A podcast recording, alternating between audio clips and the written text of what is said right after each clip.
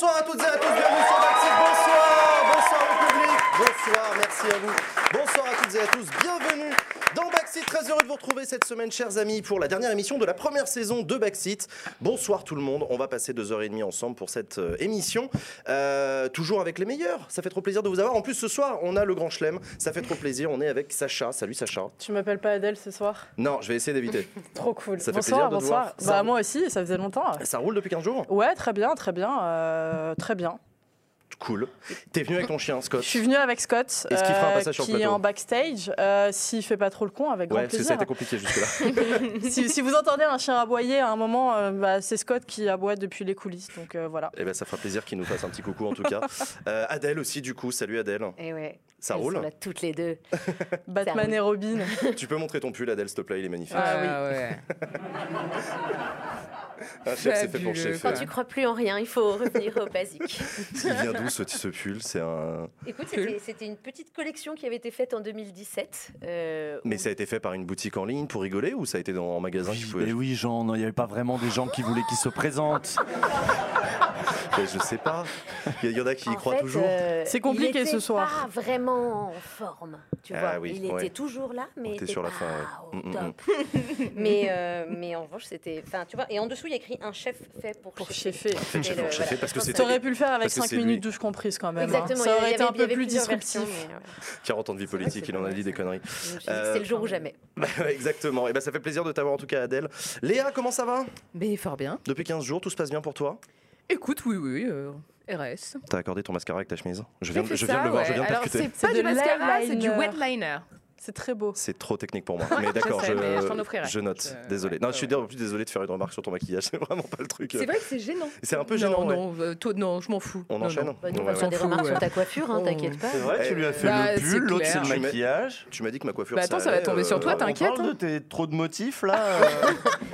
On t'a pas dit motif sur motif, c'est pas la French touch alors avant l'émission, j'ai demandé à Jean s'il allait garder la chemise ou le t-shirt Bah et il m'a dit les deux. Donc je vais me faire bolosser toute la soirée. C'est ça le projet. On en est là. Ah bah, C'est possible, potentiellement, possible, ouais. ouais. Eh ben, ça fait plaisir. Non, mais c'est le t-shirt de Speedon pour euh, Médecins du Monde. Trop beau, on a- on a c'est donné super. de l'argent, tout ça, le jeu vidéo, Mister MV et tout. et Mais donc, tu euh, peux enlever la chemise, il fait chaud en plus.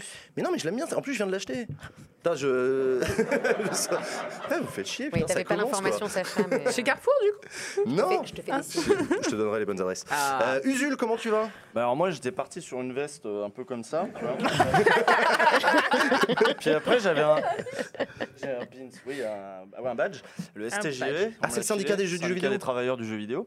J'étais parti sur un- une veste un peu comme ça, puis j'avais un, un- un t-shirt avec un peu des motifs, et je me suis dit non pas motif parce que rien que la veste c'est déjà un peu chargé, vaut mieux mettre un truc clair. Non, mais t'es sobre, Et, et toi tu as éclaté tous les codes, tu. euh, Mais c'est notre bon. caution, euh, c'est notre caution motif ce C'est soir. mon émission, je fais ce que je veux. Non mais très bien. C'est marrant que vous abordiez la question mode parce que c'est une partie de ma carte blanche, vous verrez. Oh, incroyable. Mm. Bon, et ben Et écoute, ça très vous bien. concerne. Mm. Oula. Et ça nous concerne Ah ouais. Ah merde, t'as pas. Oh non, putain, Ah, c'est d'accord, ok. Euh, au programme ce soir dans Backseat, les amis, on va euh, parler des sujets de la semaine, enfin du sujet de la semaine, évidemment, les législatives euh, qui commencent dimanche. On va recevoir l'invité de la semaine cette semaine, c'est Jean Massier qui nous a fait le plaisir d'accepter notre invitation. Putain, trop stylé. Incroyable. Il est dur à avoir. Hein. Ouais, Ouais. non, il a été ouais. chiant J'ai jusqu'au essayé bout. hein. plusieurs fois. Bah, surtout sur le jeudi soir parce qu'il a backseat du coup. euh, Ouais, ouais, non, il était pas dispo et tout. Mais du coup, ça me fait super plaisir qu'il ait accepté de, de Facile. venir. Euh, C'est quelqu'un qui n'est pas très branché politique, je crois. Non, non, en plus, euh, euh, Ah, c'est surtout euh, fashion lui. on- Ouais.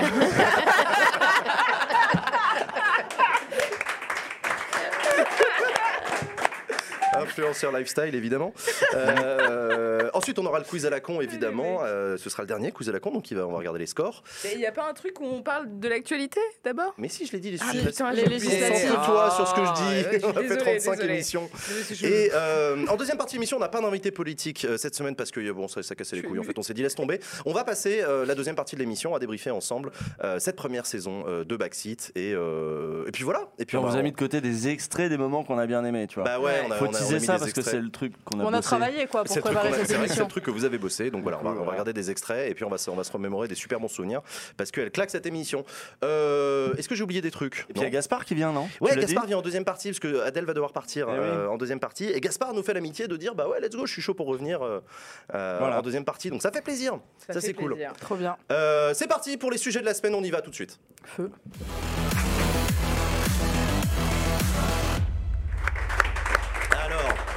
Dans les sujets de la semaine, ch- chers amis, on voulait parler évidemment des élections législatives. Le premier tour des élections, c'est ce dimanche. Ça va voter sec. Euh, et l'enjeu.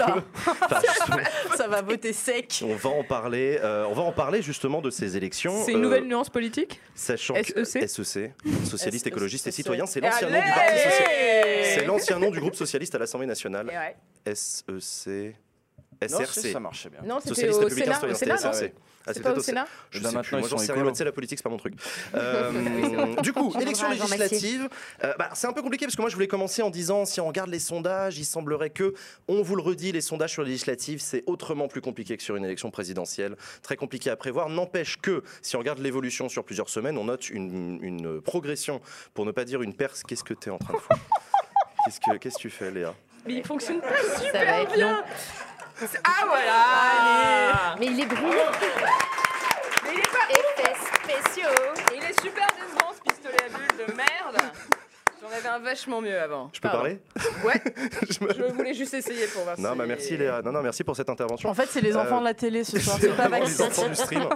Et donc, du coup, législative, si on regarde les évolutions sur les dernières euh, semaines, bah, mine de rien, la NUPES euh, est en progression Ouais. et, et même en passe d'éventuellement euh, mettre en danger euh, la majorité présidentielle euh, qui risque de ne pas avoir la majorité absolue euh, à l'issue de ces élections législatives. Et ça, ce serait une vraie nouveauté.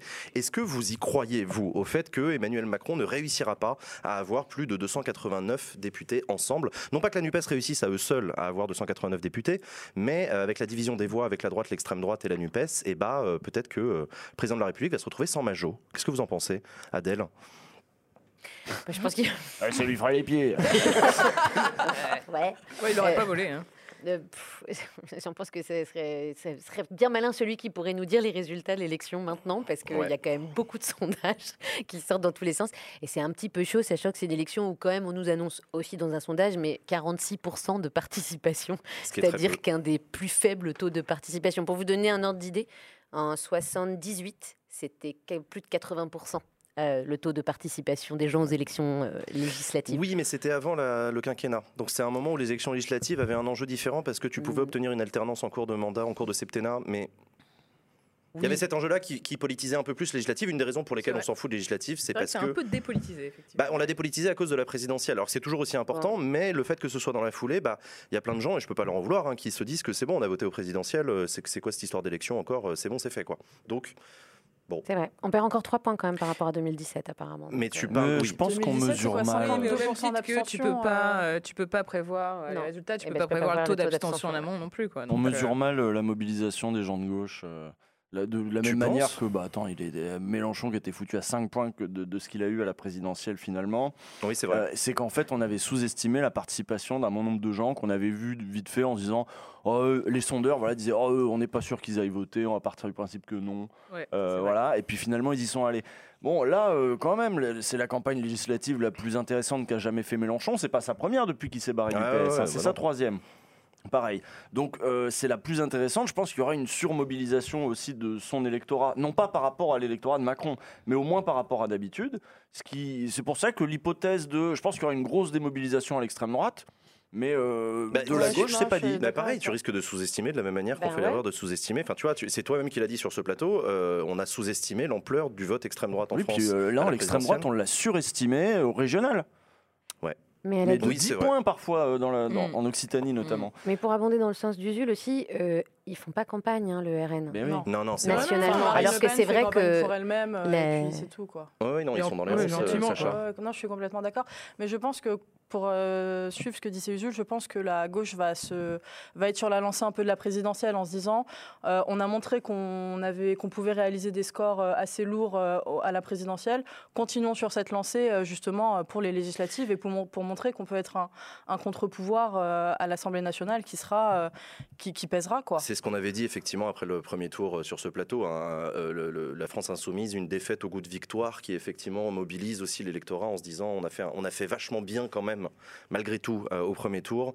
Ne nous arrêtons pas là. Le deuxième tour a enchanté personne et là on veut réenchanter le premier tour des législatives. Donc je suis d'accord sur le fait que l'électorat NUPES semble être mobilisé, vouloir envie d'y aller. Juste sur ce que je disais tout à l'heure, on parle de la dernière vague Ipsos pour le monde qui est, qui est tombé hier et qui donne la, major- la République en marche, enfin ensemble, pardon, à euh, 300, 300 sièges max.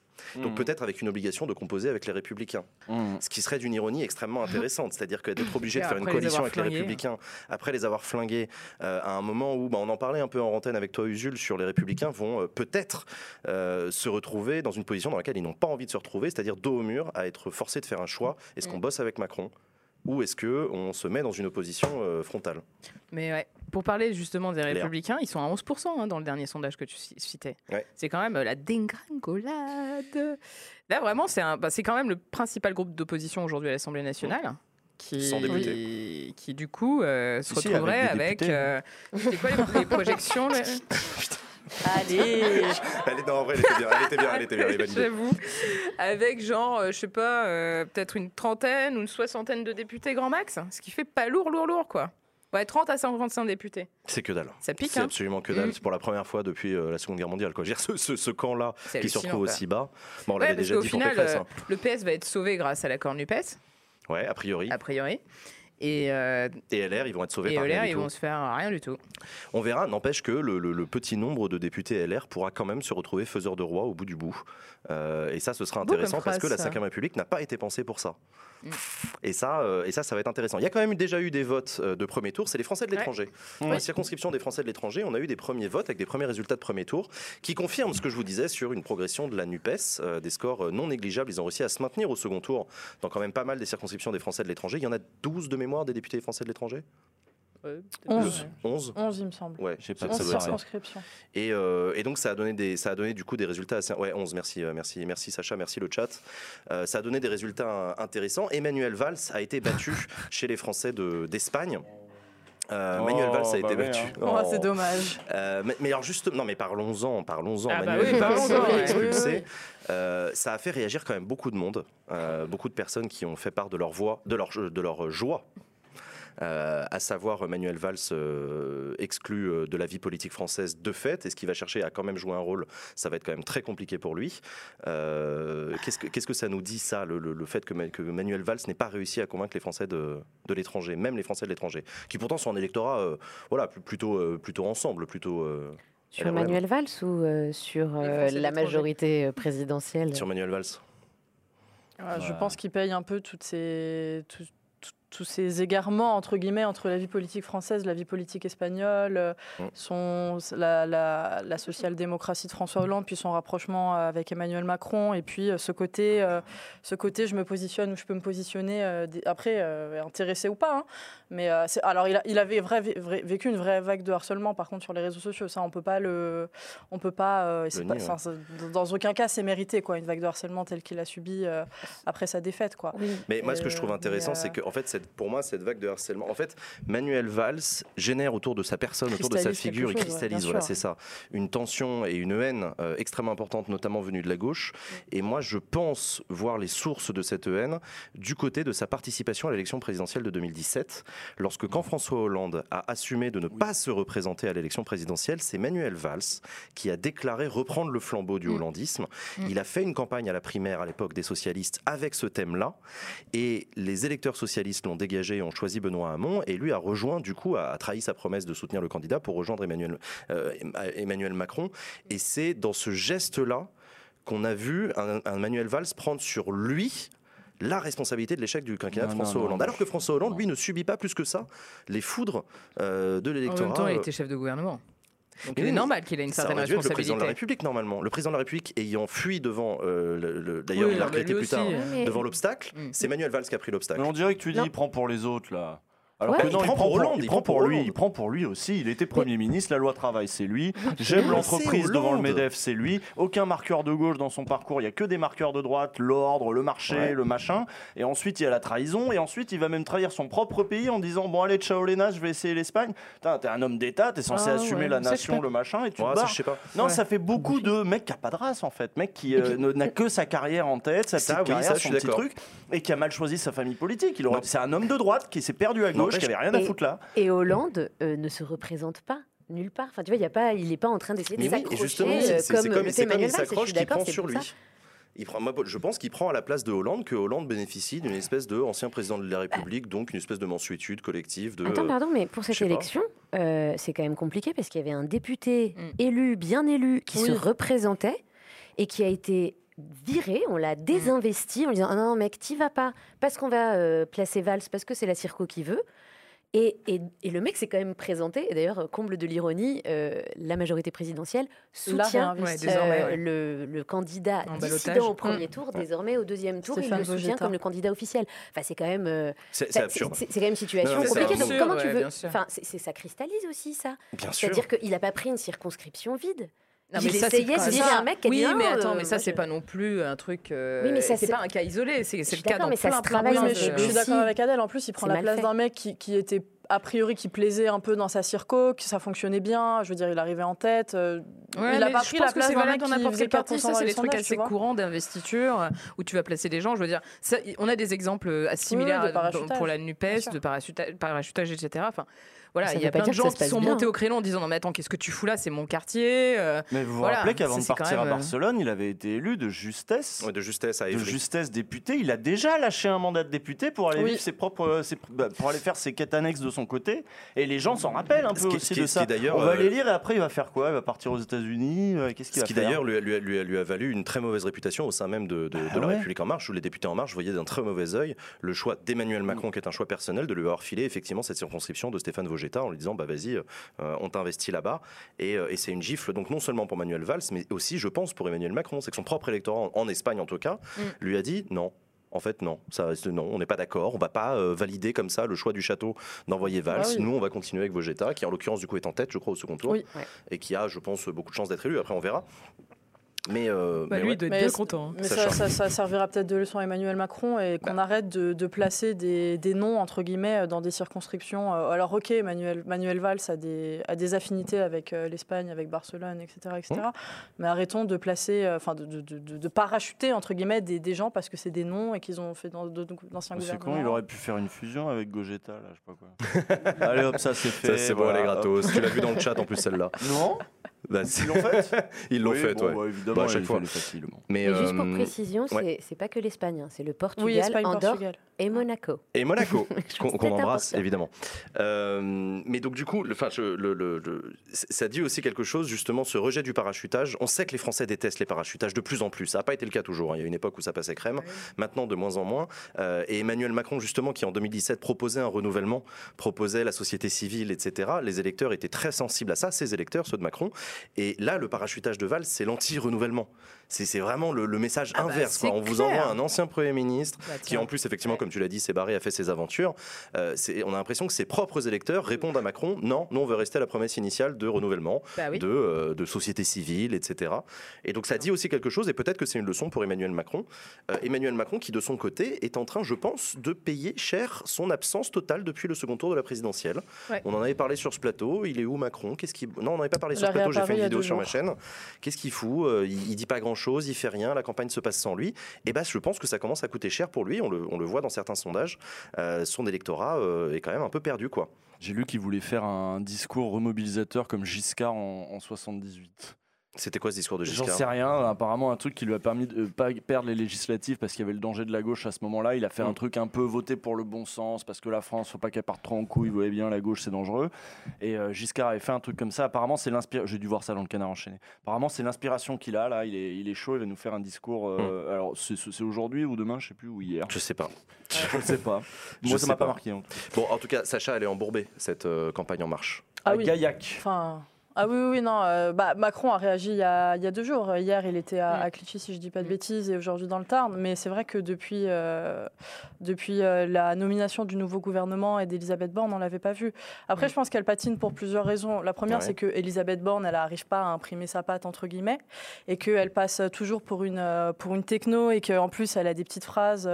ce qu'elle a dit hier Ah, à on une, a 5 ans euh, de ça. ce qu'elle a dit hier à une personne handicapée, euh, du Non, genre traverse la rue hallucinant. pour trouver du travail, euh, je clair. Que ça, ça, passe pas, c'est pas passé.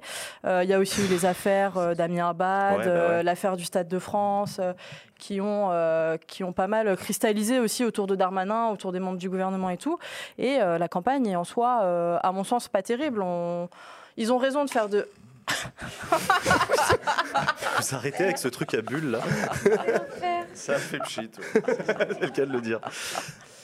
Euh, je sais plus ce que je disais du coup. euh, Sur pourquoi est-ce que ça Euh, patine cette pas- campagne Pourquoi est-ce que ça patine? Bah, La campagne, elle est, elle, est, elle est assez éclatée au sol. En plus, je trouve euh, que les mots, sont- les mots utilisés sont, euh, sont assez violents. Alors, je suis pas d'accord avec le programme économique de Mélenchon, mais je veux dire, quand Gabriel Attal nous parle de ruine du pays, de, de guillotine fiscale, enfin, combattre sur le terrain des idées. Après, ils ont raison de cibler le principal adversaire, qui est finalement euh, Jean-Luc Mélenchon. Oui, qu'ils ont désigné, effectivement. Voilà, ouais, euh, ouais. Je veux dire, Il- on en a- fait, ce qu'il a fait avec Le Pen pour la Exactement, pour présidentielle, la il est en train de il faire le la fait même avec Mélenchon mais sur les d'un autre côté, il a, il a pas tort. On peut pas, on peut pas leur reprocher de, de, de combattre entre guillemets faire campagne. contre, de faire campagne Bah oui, contre, contre jeu, la hein, Nupes. n'importe quoi, on n'est pas obligé de raconter n'importe quoi. non, mais bien J'ai entendu Oui. deux économistes libéraux invités à France Inter pour commenter le programme de la NUPES.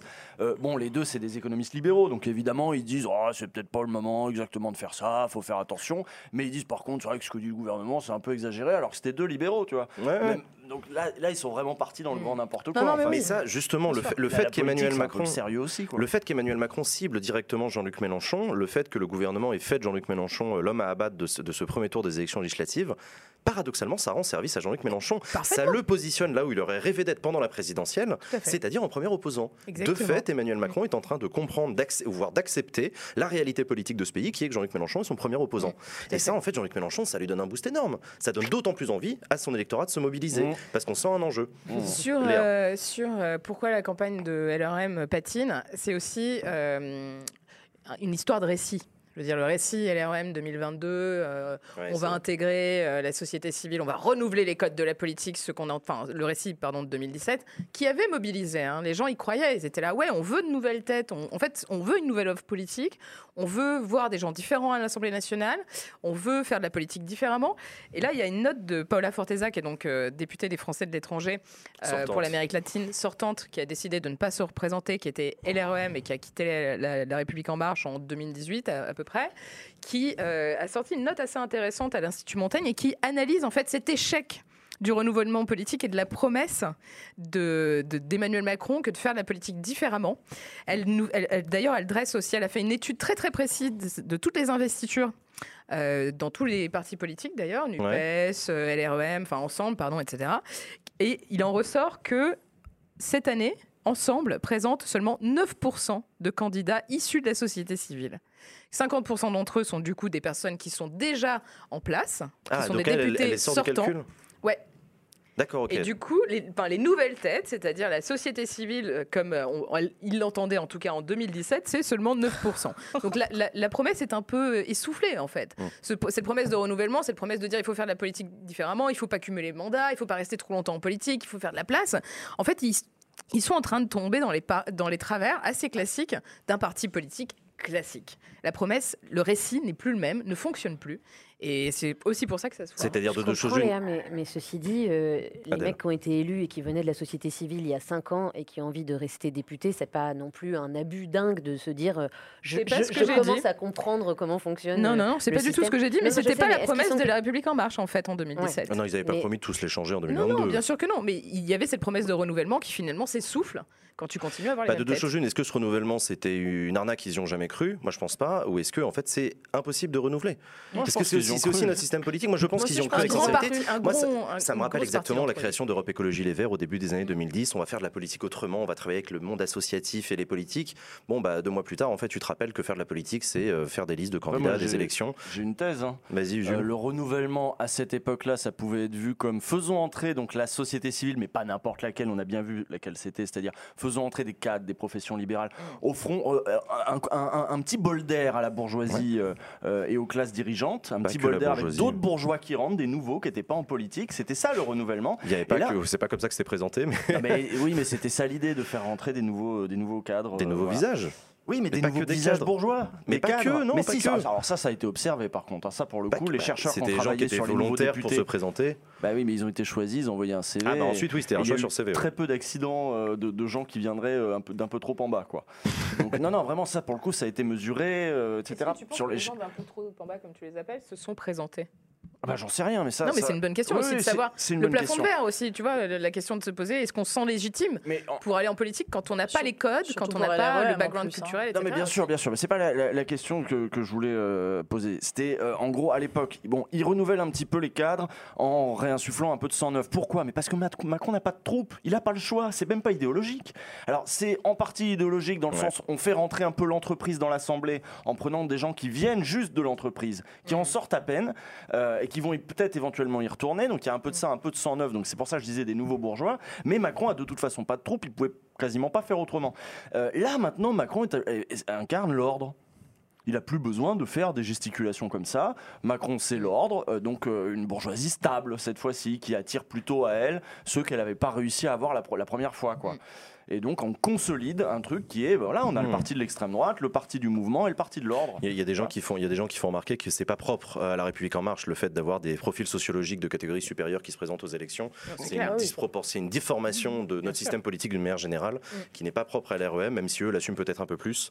Euh, et c'est moins bien assumé du côté de la Nupes, mais c'est aussi Et réel. donc c'est pas, voilà, c'était pas je le vois ce que tu veux renouvellement pour le renouvellement déjà à l'époque, et aujourd'hui, bah, il n'y a, plus- il y a plus besoin de cet artifice. En Bah, fait. sur le renouvellement des pratiques, on a quand même eu un grand discours d'Emmanuel Macron, pas un discours, pardon, une interview dans la presse quotidienne régionale, euh, où il a proposé la création d'un Conseil national de la refondation, euh, au contour relativement flou, dans lequel il veut faire rentrer, euh, en gros, les corps intermédiaires, ceux qu'il a beaucoup oubliés au cours de son premier quinquennat, ce qui lui a été beaucoup reproché. On se souvient des élus locaux avec lesquels il s'est rabiboché au moment du Covid, parce que, bah, parce que on s'est tous rendu compte que heureusement que les maires sont là pour gérer quand même ce pays de manière concrète, un peu, un peu quotidiennement.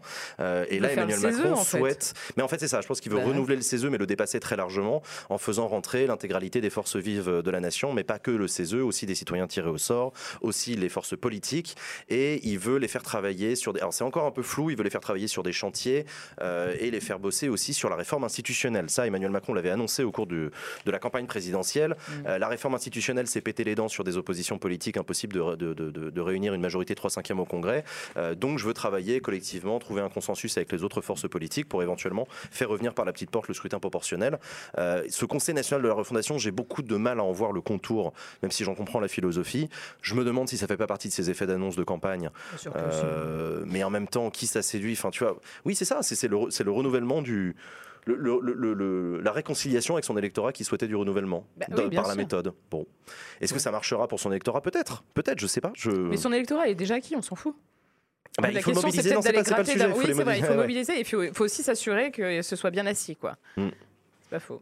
Il y a le R- euh, il Est-ce a- que son électorat se mobilise sur la question de la refondation de je sais pas quoi euh Bah, si c'est une promesse qui les a séduites en 2017, comme on le disait, et qui ne sont, pas retrouvés. Non, mais c'est, moi je pense qu'il y a beaucoup d'électeurs de Macron qui justement lui en veulent d'être devenu trop vertical, d'être devenu trop président de la cinquième à à la papa.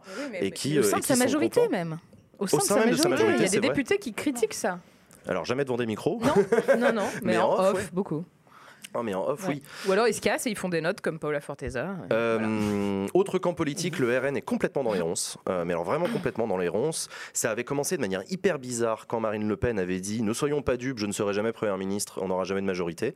Ce qui est une très mauvaise manière de rentrer dans une campagne électorale. Bon, ok.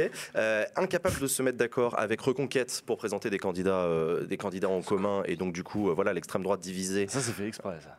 Bah, c'est fait exprès, Ah, mais ça. ils vont en payer le prix, tu vois. Oui, mais ils sont prêts. Ils sont prêts à payer le prix pour couler. euh, euh, Pour, pour que Reconquête. Ah ouais, ouais. ouais, ils sont à, à droite, ils sont chauds. hein. Bah, L'extrême droite, c'est pas de pitié, hein, même entre eux. hein. les cadres du RN font campagne dans les circonscriptions dans lesquelles Reconquête présente des candidats, donc Mmh, euh, à Saint-Tropez, là où il y a. Non, mais c'est très bien justement. sont, si les fachos sont pas unis, moi ça me va. hein. Mais euh, il y a aussi un problème de répartition territoriale pour le Rassemblement national, parce que euh, sur, les, sur les députés qu'ils ont réussi à faire élire en 2017, il y en a cinq qui viennent du Nord, et ils n'ont jamais réussi à en faire élire ailleurs. Mmh, On se souvient qu'au régional, ils avaient commencé à avoir des vues du côté de la région PACA, Ouais. en croisant les doigts euh, pour la choper à Muselier. Ils n'ont pas réussi, euh, ce qui a été une grosse déception pour eux, mais il y a aussi un enjeu de représentation territoriale pour euh, le Rassemblement national qui marche jamais bien dans les centres-villes, ça on le sait, et qui dans les zones rurales, bah, il se retrouve concurrencé par une droite plus classique, parfois plus conservatrice, ou même par une gauche modérée, Ouais. et euh, ils n'ont jamais réussi à se faire élire. Donc ça, à mon avis, c'est aussi un challenge pour Marine Le Pen de parvenir à faire élire des, des députés, ou alors à défaut de les faire élire, à faire des bons scores aussi euh, dans des zones euh, dans lesquelles ils n'arrivent pas à faire élire qui que ce soit, quand même au municipal, c'est toujours galère pour eux.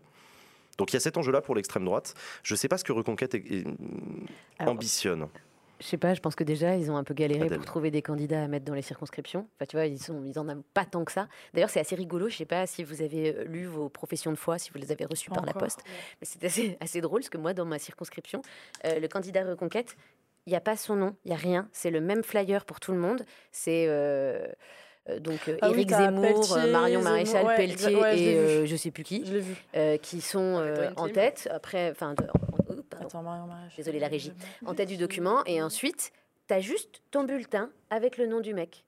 Mais tu n'as pas de photo, tu n'as pas de signature. Ça se Enfin, trouve, il est méga moche, t'en sais mais en fait, ce que je trouve intéressant, et alors ça, je peux dire, c'est un argument. Euh, Est-ce qu'il met des chemises des à motifs avec des t-shirts à motifs Tu vois, il y a des informations importantes à connaître. Et, Parce que euh, tu voterais pour ça, toi. Voilà. Évidemment. Moi, j'aime la disruption. hein.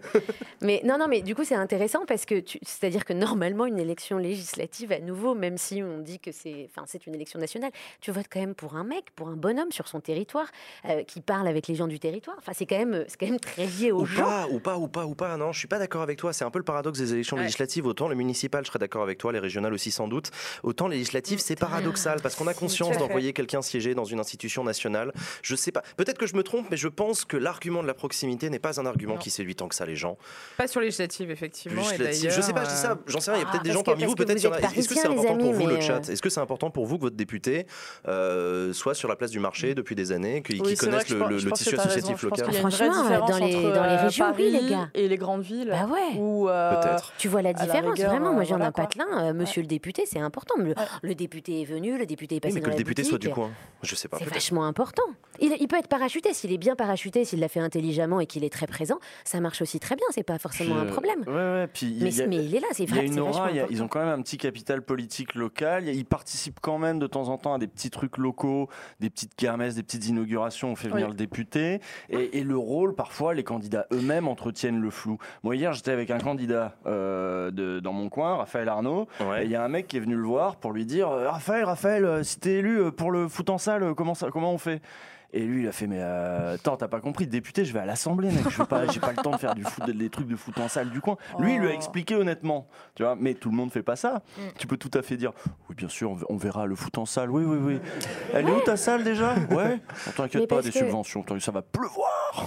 Usul, par ailleurs, le député, il a de l'influence. Il va appeler le maire qui peut déclencher le financement de. S'il est de même camp que salle. lui. S'il est du même camp, mais parfois, s'ils ne sont pas du même camp, ils ont peut-être d'autres intérêts communs et Oui, ça peut oui, faire partie d'un Non, non, Audemars, t'as raison. Ce que je veux dire, c'est qu'en vrai, euh, c'est- enfin, si, pendant des années, les gens, ils amenaient leurs contraventions à leurs députés et leurs Mm. sénateurs pour les faire sauter, tu vois. Il n'y a plus la réserve parlementaire. Il n'y a plus la réserve Et il n'y a plus parlementaire. la réserve parlementaire. La réserve Ouais. parlementaire qui était, pour ceux qui ne connaissent pas, une petite somme d'argent que les députés pouvaient Une bonne somme. hein. Mais Bon, je me C'était demande quelques si milliers d'euros que, que les députés ça. avaient la possibilité de distribuer à discrétion à des assos locales ou à des collectivités pour, en gros, filer un coup de main pour boucler un budget d'une assos ou pour refaire le toit de l'école, etc.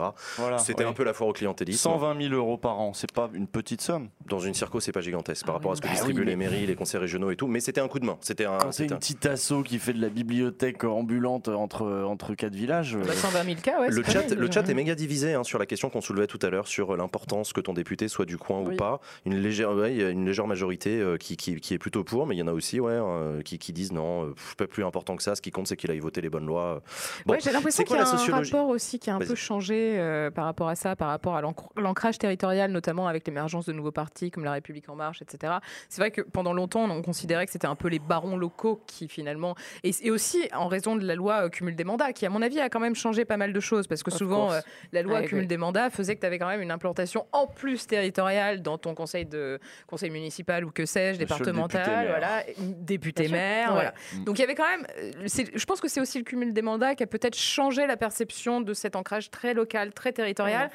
Quand et si bien que là, par exemple, il y a un article du Monde qui est assez intéressant précisément sur la sociologie des électeurs et qui dit, par exemple, sur euh, l'union NUPES, la majeure partie s'en tape en fait de qui c'est. Ils sont là, NUPES, euh, Mélenchon Premier ministre, vas-y, c'est c'est le voisin, c'est un mec qui vient de Paris.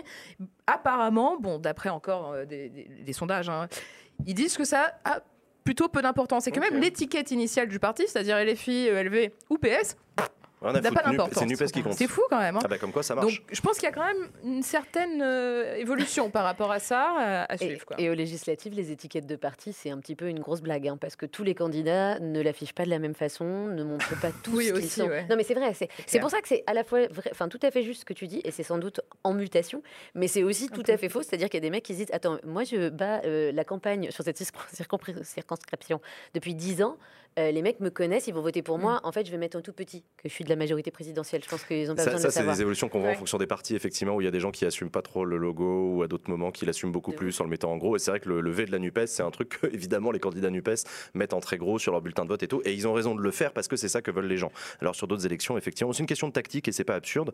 Euh, Adèle, euh, t'as regardé, Oui. toi, les, les ministres candidats? Oui. On a quand même un petit Oh. paquet de ministres Oh, candidats. j'ai bossé de ouf, ils sont hyper nombreux. Infernal. Comment Oh ils là sont Il y a des moitié et tout, ils sont dans la merde tout, ouais. Euh, bah, euh, dans les sondages, hein, puisque il Oui. y a encore eu euh, les premiers tours de les élections. Euh, donc ils sont 15. Euh, non, de ce qui se dit dans les sondages, il y en a 5 qu'il faut avoir à l'œil à peu près. C'est Montchalin. Euh, Transition qui- écologique. Voilà, qui est dans, la, dans l'Essonne et, euh, et qui est face à Jérôme Gage, qui est ancien président du conseil oui. euh, départemental.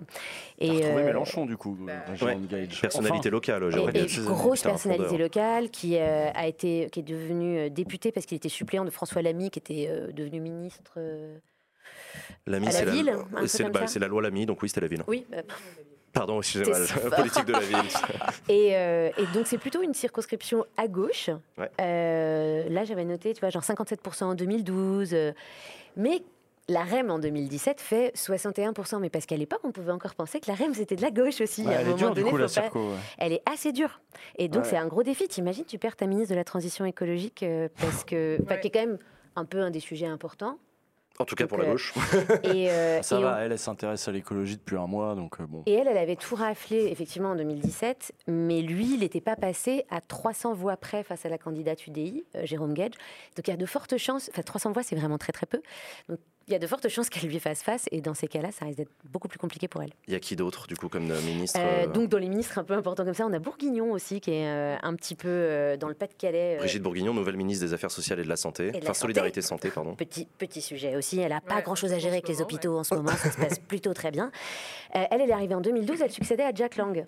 Ouais. Euh, et donc en 2017, elle a été réélue avec la Bah, où REM, ça, mais toujours coup avec son ancrage. euh, Elle est où, Elle Bourguignon vient du PS. Ouais. C'est ça. Ah, elle avait succédé à Jack Lang, mais dans, à- à- dans la ville de ah, au Blois. Pas- euh, dans le Pas-de-Calais, dans la circonscription. Ah, d'accord, dans le. Pas-de-Calais. Ok, d'accord, Ouais. autant pour moi. Et, euh, et elle, elle se présente avec l'étiquette euh, territoire de progrès. Olivier Ah. Donc les gauches de euh, la majorité présidentielle. Donc c'est Que personne connaît, c'est ça Bah qui est oui, marrant. mettent du coup, je pense qu'elle va beaucoup miser, elle, sur le fait qu'elle est une personnalité de gauche dans une circonscription de gauche. Et peut-être qu'elle va faire partie des gens qui vont mettre en tout petit euh, le logo euh, majorité présidentielle, mais enfin bon, elle est ministre. Il n'y a pas le visage de Macron, en gros, sur son affiche, quoi.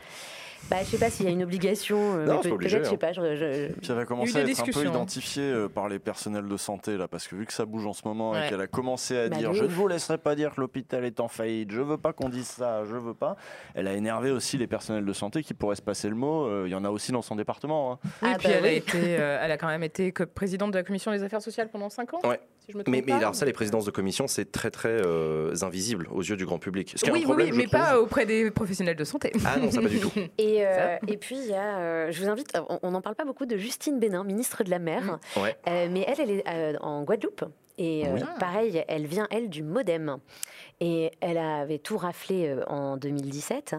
Mais euh, à l'époque, le RN faisait pas 69% En Guadeloupe. sur la circonscription. Ah merde. Ah oui, donc, Donc, elle, elle est en balotage ça- par le RN. Ça peut être chaud Putain. à voir. Mais c'est, en tout cas, c'est quelque chose de nouveau qu'ils n'avaient pas. Quoi. Et Blanquer, il y en a qui demandent dans le chat. Euh, bah, Blanquer n'est plus ministre, donc euh, on peut en parler après. Oui, c'est vrai, oui, non, vrai, dans, t'as ceux, dans, les, dans les ministres, il y a encore peut-être Guérini. J'ai pas compris, Blanquer il se présente à Chantilly Crème chantilly. Je viens de comprendre, c'est bon, je l'ai. Elle est bonne, elle est bonne, elle est validée. Validé. Vas-y, continue Adèle. Euh, non, il y a Guérini aussi sur la troisième circo à Paris Ah, euh, pour les Parisiens entre le 18e et le 17e arrondissement, qui est aussi une circo assez à gauche. Il est ministre de quoi pour ceux qui Euh, nous écoutent il est ministre de. Ah, c'est une excellente question. Attends, j'ai un. Qui? Guérini, il est, il ministre. Euh, Ah oui, de la fonction publique euh, Des- de, la il a fonction publique. Il a, renf- Ah, la il a ren- transformation et de la Ouais, transformation. il, a renf- Transformation. il a remplacé Oui. du SOPT, c'est ça Non, Bah non, non, ça, mon au budget. Non, mais ouais, c'est mon Chalin. au début, alors, pardon. Ah oui, au tout début. Oh, le qui est est-ce ministre des télécommunications, je crois. Non, mais ça change Et de tout le temps. c'est toujours les mêmes C'est Mais pas toujours au même les endroit, mêmes c'est vachement dur. Puis même les noms des ministères, ils changent. quoi. Oui, bah oui, mais ça c'est pour que tu aies l'impression. Bon bref, donc il y a ça aussi euh, à, à suivre. Et puis, euh, et puis on l'a reçu il y a pas longtemps, euh, Clément Beaune. Ah, Clément. Clément Beaune, qui était pas notre invité. facile, facile euh, tant que ça pour lui. Donc il est à Paris, lui. Voilà, lui il est à Paris dans la 7e circonscription, qui a un petit bout du, du 12, du 4 et du 11, je crois. Oui, je- ou Enfin, du une 10. grosse partie du 11. Non, il n'a pas le 10. Non, il y a pas le 10. euh, Ok, c'est une ok. seule Ouais, C'est circo. boulevard Voltaire, quoi. Bref. et, Ouais, euh, puis la rue, alors il a là, la chance parce qu'il y a la, la 4. À gauche, après le place, Leclerc. ouais.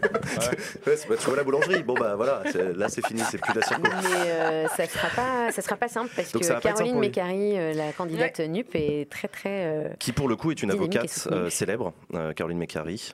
Et, euh, et elle, elle est solide dans la, dans la circo de Clément Bonneau. Ok, d'accord. Bah, c'est une Voilà. circo plutôt. euh, ouais. Après, Bon, bah, du coup, on va euh, les regarder. autres, c'est à peu près tranquille.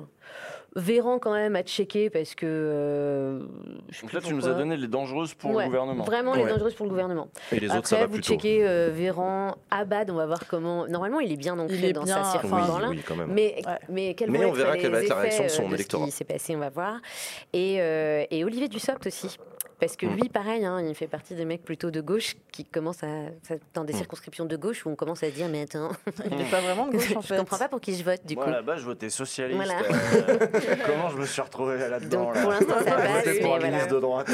Et puis il y a les petits Malinous, hein, les, les Dupont-Moretti et le maire qui ne se sont pas présentés, hein, qui se sont dit euh, On va être tranquille. Mais il était pas, il s'est jamais présenté du Pont-Moretti. Non, mais il aurait pu. Ah oui, d'accord. Pour sa première. Euh, Voilà. Dernier sujet, euh, il y a la campagne est, est, comme toutes les campagnes bousculée par des éléments d'actualité. Et là, ces derniers temps, l'actualité est notamment du côté de la police. Euh, on pense à ce qui s'est passé au Stade de France avec le match et les supporters, euh, notamment de Liverpool. On pense à ce qui s'est passé à la gare, du, à la gare de l'Est euh, avec euh, des gaz lacrymogènes pour euh, disperser des voyageurs euh, qui essaient d'entrer dans un train. On pense à euh, cette jeune femme qui a été tuée euh, il y a quelques jours seulement euh, euh, suite à un, un contrôle de police qui a, euh, qui a mal tourné. Euh, il se trouve que le sujet de la police est monté d'un cran aussi dans le débat dont on parlait tout à l'heure entre Mélenchon et Emmanuel Macron. Euh, il, a passé, il a passé un cran, là, euh, Jean-Luc Mélenchon, Usul. Ah complètement, complètement, parce que j'avais fait l'émission sur le- la candidature Poutou il y a déjà ça quelques mois, et à l'époque tout le paysage médiatique euh, tombait sur Philippe Poutou parce que Philippe Poutou avait dit la police La police tue, Et même Juste le la police ministre de l'Intérieur avait menacé de le porter Ah plainte, oui, je voilà. me souviens. Ouais. Exactement. Et d'ailleurs cette affaire est toujours en cours, on ne sait pas trop. Et la plainte pas- a il y jamais été déposée, nouvelles, je crois. Hein La plainte a jamais été déposée, je crois Ah, que c'est il- ça. C'est ce que nous disait Philippe Poutou sur ce plateau, j'attends a toujours. pas de Ah oui. Ouais, c'était un syndicat Oui. qui demandait euh, à. Ah, peut-être qu'un syndicat a porté euh, plainte, c'est ouais, possible. Et qui demandait à Darmanin de porter plainte. Et donc aussi. voilà, et là, là euh, Jean-Luc a tweeté ça aussi. Euh, donc euh, on a passé un cran, euh, il a voulu euh, réimposer ce débat dans le... Parce que de toute façon, il y avait une séquence sur la police, hein, entre Ouais. le Stade de France, la gare de l'Est, le maintien de l'ordre de manière générale, et là particulièrement l'usage des armes. Euh, Il y, a- il y a eu voilà l'affaire dans le 18e, c'est ça? Non, je sais plus où c'était. Euh, là, oui, c'est dans le 18 C'est dans le 18e. Euh, il a remis ce débat sur la, sur la place publique et évidemment on lui tombe dessus, mais cette fois-ci il a, il, est- il a vraiment passé d'un un cran, ouais, je trouve, le, le ton. Est-ce que, ça, est-ce que ça risque pas de faire peur à un électorat modéré dont il a besoin? Je sais pas. Je, moi, j'ai l'impression que ces questions-là sur euh, faut-il une réforme de la police, euh, faut-il qu'on revoie, comme avait pu le faire Pierre Jox à l'époque, mettre un code de déontologie qui a sauté depuis. hein. Donc voilà, qu'on redonne un peu des règles, Ouais, qu'on refixe ça, un c'est ce qu'il des- disait pendant la campagne de la oui, présidentielle, et je suis d'accord avec toi, mais dire la police tue, euh, peut-être que Oh, ça. C'est de, la, c'est de la formule, mais je veux dire, le bah, fond. ça, ça- ça Ouais, mais commence c'est à de devenir compliqué formule, mais c'est de d'imaginer le Premier formule un ministre. peu choc. Oui, c'est un peu choc, va oui. avoir- C'est comme Élisez-moi Premier ministre. Enfin, je veux dire, on Oh, est sur la punchline. Non, non, c'est pas le même euh, Hmm. degré de violence, entre guillemets, mais je veux dire, c'est de la punchline. Oui, mais c'est pas grave, ça c'est ce qui est important, c'est le fond. Le fond, c'est une réforme. Est-ce qu'on est-ce qu'on s'attaque à ce problème-là? Est-ce que c'est un problème ou est-ce que ça n'en est pas un? Parce que quand Valls dit il y a deux gauches irréconciliables, d'un côté il y a Mm. euh, islam, laïcité, machin, mais toujours le soutien aux flics systématiquement soutien aux flics, etc. Et l'autre gauche, qui elle est plutôt sur, euh, franchement, c'est aller un peu loin là, le, le- vos rappels à l'ordre euh, permanents, y compris, vous avez un peu trop lâché la bride à la police. C'était ça aussi les deux gauches irréconciliables de Valls. Et or, la gauche qui dit il va falloir qu'on se repenche sur ce problème-là de, de- de ce qu'on a accordé à la police et de est-ce qu'on arrive encore à tenir, euh, ne serait-ce que ces syndicats? Est-ce que ces syndicats sont en état de nous menacer? Euh, Comment ils se sont survoltés là depuis 20 ans? Il va falloir se pencher sur le truc. Cette ligne-là, elle a fait 22% à la présidentielle. Donc à gauche, je considère le problème tranché. Derrière, enfin. J'imagine que lui se dit ça. Pardon, je ne suis pas Mélenchon. ah bon Eh bien, je ne suis pas d'accord. Voilà. Hein? Et j'adjure qu'on m'écoute. Donc voilà, je, je pense que cette ligne, elle, elle est, elle est majoritaire à gauche. Elle a fait voter, y compris des gens qui étaient éloignés des urnes, euh, qui eux voient très concrètement le problème que peut composer, Ouais. que peut être la police, cette police-là en tout cas, dans, dans, euh, y compris dans leur vie ou dans ce qu'ils craignent Non, pour leurs gamins. C'est un élément, c'est un élément mobilisateur de son camp. Ça, c'est ça, c'est absolument certain. À voir si, euh, à voir si ça le, ça, ça l'empêche pas d'avoir. Et en même temps, vu que le PS fait partie de la Nupes, bon, oui, la gauche modérée, qu'est-ce qu'elle a comme choix En fait, pas Mais grand non, mais chose. voilà, en tout cas, Tu après, la police tue, bah oui, de fait, la police tue. euh, voilà. Oui, mais c'est- c'est- Donc c'est- après, on c'est- peut- y a- les bourgeois peuvent faire les choquer, mais C'est pas une question- aussi c'est la- pas une question de bourgeoisie. Non, je suis d'accord, C'est- c'est pas c'est une une- question de bourgeoisie. c'est une question de euh. C'est projection. Non, une question de bourgeoisie. Mais si, c'est une question de bourgeoisie. Le tone Bah, la policing police, de de c'est c'est une institution bourgeoise. Oui, mais je veux Oui, dire, mais- euh, reconnaître qu'il y a des violences la policières, composition c'est sociologique des policiers. mais c'est une institution qui permet de maintenir l'ordre de établi. maintenir l'ordre bourgeois.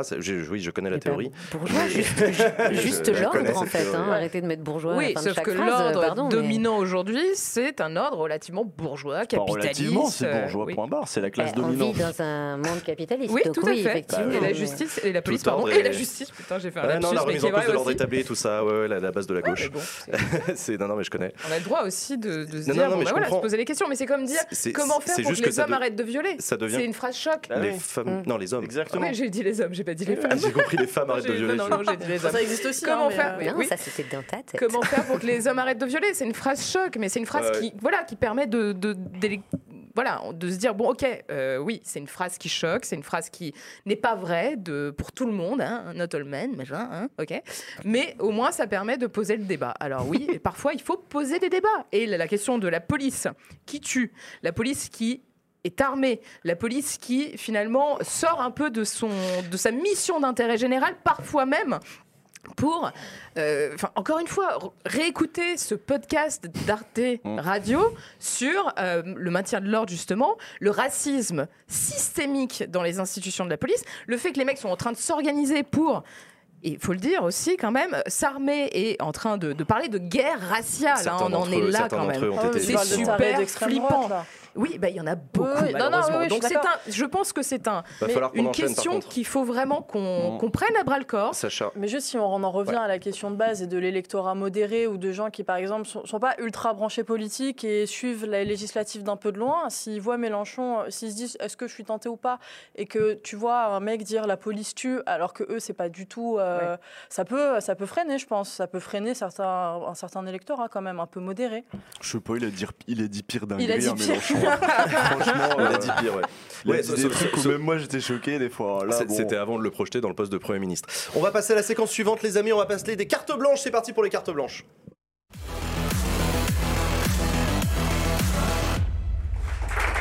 Merci beaucoup le public, merci à vous, vous êtes formidables. Euh, les cartes blanches, comme chaque semaine, mes chroniqueurs et chroniqueuses avaient la possibilité de venir nous parler euh, d'un sujet qui vous tient à cœur. Euh, vous êtes nombreux ce soir, donc on va, on va y aller. Qui c'est qui veut commencer Dites-moi. Qui a envie Bon, de allez, carte moi, je Vas-y Usul, vas-y, carte carte blanche. blanchée. Euh, moi, je vais vous conseiller une appli euh, que j'utilise euh, très souvent. Tinder. Ah, Tinder, ouais. C'était ça, ouais. Parce que Deliveroo, on n'y j'imagine croyait que pas c'est trop. pas. euh, ouais, grave. Uber, ça s'appelle Uber, c'est pas vachement Uber bien. Eats. T'as une bagnole qui arrive, c'est vachement bien. J'imagine que c'est pas une appli de running. Je vous propose qu'on laisse Usul parler. Non, je propose que je vous laisse faire vos blagues de merde. Si vous, si vous en avez pour 10 minutes à imaginer les applis. Non, mais c'était une bonne ouverture, vous pouviez y aller. Il y avait plein de trucs. Je pense même que vous auriez pu trouver mieux. Enfin bon. Bref. Euh, c'est l'appli euh, Radio France. Fucking boomer, quoi. T'es sérieux C'est comme Pleuse, Ah oui, pleuse Oh punaise mais pour la radio. Et ben, elle est vachement bien cette appli. Alors, c'est vraiment pas mal. Regardez, je clique. Et euh, Excuse, euh, Jules, tu peux nous rappeler ton âge, s'il te plaît voilà, j'ai sélectionné mes podcasts et tout. Et alors ce matin, il y avait, euh, ce qui est intéressant, j'ai écouté un podcast de France Q sur euh, les, les élections législatives en région PACA. Là, ça fait 3-4 semaines qu'ils nous font, ils nous ont fait la Bretagne. Et, et en général, tu as toute la, la, la, la rédaction de Radio France, de France Q, qui s'est décalée, alors soit en Bretagne, soit dans les Hauts-de-France, en Occitanie. Et là, cette semaine, c'était en région PACA. Pour interroger les enjeux régionaux, les enjeux politiques locaux. Donc là, l'émission de ce matin, enfin de d'hier matin, je crois, elle parlait de la droite en PACA, euh, de ses tendances, etc. Ensuite, il y avait le temps du débat qui était aussi là-bas, qui se passait aussi là-bas. Des, vraiment des émissions de qualité que je vous euh, encourage vraiment à écouter. Et j'espère que ça pourra vivre euh, longtemps, ça, Radio France. Parce que je sais pas si vous avez vu, mais ils voudraient nous fusionner. Radio France, France Télé, France Musique, tout ce que tu veux, tout ça dans un seul truc, France 24, enfin machin. Ça fait longtemps Euh, que c'est c'est un là- projet qui a été ressorti par le Sénat. Alors, on fusionne tout. On fusionne tout, euh, pas à budget constant, parce que l'idée c'est quand même de faire des économies d'échelle. Donc on fusionne, on coupe, hein, on coupe parce que il n'y a pas besoin que s'il y a un standard, c'est mieux que si on emploie 20 standardistes dans quatre standards différents. hein. donc on fusionne tout. Et, euh, et puis on, voilà, on, va, on va mettre le budget directement sous, parce que vous savez, vous aimez pas payer la redevance. Bon, bah très bien, vous ne paierez plus la redevance, ça va être directement le budget de l'État maintenant. C'est en tout cas le projet qui est à l'étude. C'est la proposition d'Emmanuel Macron. vous, ouais. vous- vous voyez bien la différence entre un service public de l'audiovisuel qui a ses propres ressources, c'est-à-dire qui perçoit la redevance, qui a ses propres ressources, qui peut dire, eh ben, nous on va faire ci, nous on va faire ça, et un service public qui attend que l'État lui dise combien il a le droit cette année, que Bercy tranche ou ne tranche pas. Vous voyez le- le- à, à quel point le service public perd en indépendance avec ce genre de réforme. Moi, c'est là-dessus que je voulais euh, alerter aujourd'hui. Il va falloir Ok. qu'on se, enfin, intéressez-vous à ce truc-là parce que Macron, s'il passe, euh, c'est ce genre de métamorphose auquel on va avoir le droit. Il est déjà puisque- passé Macron. Oui, si- Regarde, si- regarde s'il a une chambre, euh, s'il a une chambre euh, basse, euh, Oui, oui, je vois ce que tu à veux sa dire. botte. Euh, et, euh, et voilà, parce que bon, le, le- alors pour l'extrême droite, c'était simple, ils voulaient le supprimer purement et simplement. Oui. euh, service même, ouais, privatiser. bah ouais, bah, Mais euh, oui, oui. Donc c'est une proposition effectivement d'Emmanuel Macron de, de Donc supprimer défendre les services publics, c'est aussi défendre France Télé, Radio France, et l'appli est très bien faite en plus, je trouve. Euh, merci beaucoup encore Usul Facebook, pour Usul, cette carte blanche. Hein Tu utilises encore Facebook ou pas Non, Ah, j'avoue. C'est pas grave, nous non plus. Euh, Qu'est-ce qui veut enchaîner, Sacha? Euh, oui, Vas-y, Sacha. Oui, moi je peux. Ça va être très court. Moi, ma recommandation de la semaine, c'est un livre de Jean-François Hardy qui s'appelle La Riposte.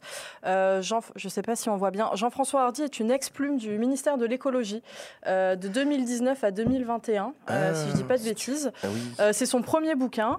Et en fait, il nous décrit la, la France de 2030 et le monde de 2030, c'est-à-dire euh, un monde où il fait très chaud, où il n'y a plus d'eau, où il n'y a plus de médicaments. Euh, et c'est un roman. Et il y, a- bon, il y a une petite histoire d'amour, c'est un peu sympa, tout ça. Mais c'est très bien écrit et c'est surtout extrêmement flippant. Euh, Il n'y a plus rien qui pousse, les gens se battent. Enfin, vraiment. Est-ce qu'on a été grand remplacé on n'a pas été grand remplacé. Non, il n'y a, pas de grand remplacement. Non, c'est euh, un truc écologique en fait. Ah oui. voilà, je on, confondais avec on est sur l'écologie. Tu nous le montres? C'est moins écolo. Tu nous le remontes, c'est aux Voilà. éditions Et Plomb. c'est aux éditions Plomb. Et du coup, euh, voilà, c'est très bien écrit en plus. euh, donc voilà, je vous le recommande à 100%. Et pas besoin d'être de gauche pour, pour aimer l'écologie et aimer ce sujet. Donc, euh, voilà. Merci beaucoup. Sacha, pour cette carte blanche et cette recommandation. Merci beaucoup pour ce livre, donc La Riposte, aux éditions du Plomb. Euh, plomb, tout court. Euh, Adèle, J'enchaîne euh, parce que c'est le plomb. Moi, je suis embêtée parce que j'ai pas vraiment bossé ma carte blanche parce que habituellement j'essaie de faire Comme des d'hab. blagues. quel connard. Bah, précisément parce que là, franchement, bah, C'est du harcèlement, pas en très fait. facile de trouver euh, des trucs drôles à dire quand euh, on est un petit peu triste, euh, qu'on a le cœur un peu lourd, tout ça. Et donc, euh, bon, bah, ma carte blanche à moi, elle va être un petit peu plus classique cette fois-ci. C'est euh, moi, je voulais mettre le projecteur sur une émission. Euh, qui se déroule sur Twitch, hein, une fois n'est pas coutume, euh, qui parle d'actualité politique sous un format original, euh, ludique et interactif, et qu'on qu'on peut retrouver sur la chaîne d'Hugo Décrypte. Alors,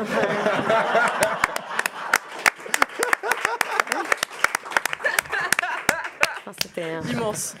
Bon, non, donc évidemment, on ne doit pas parler d'Hugo. hein. Hugo, si tu nous regardes, euh, on t'embrasse, t'es super, mais t'es pas le roi de la soirée.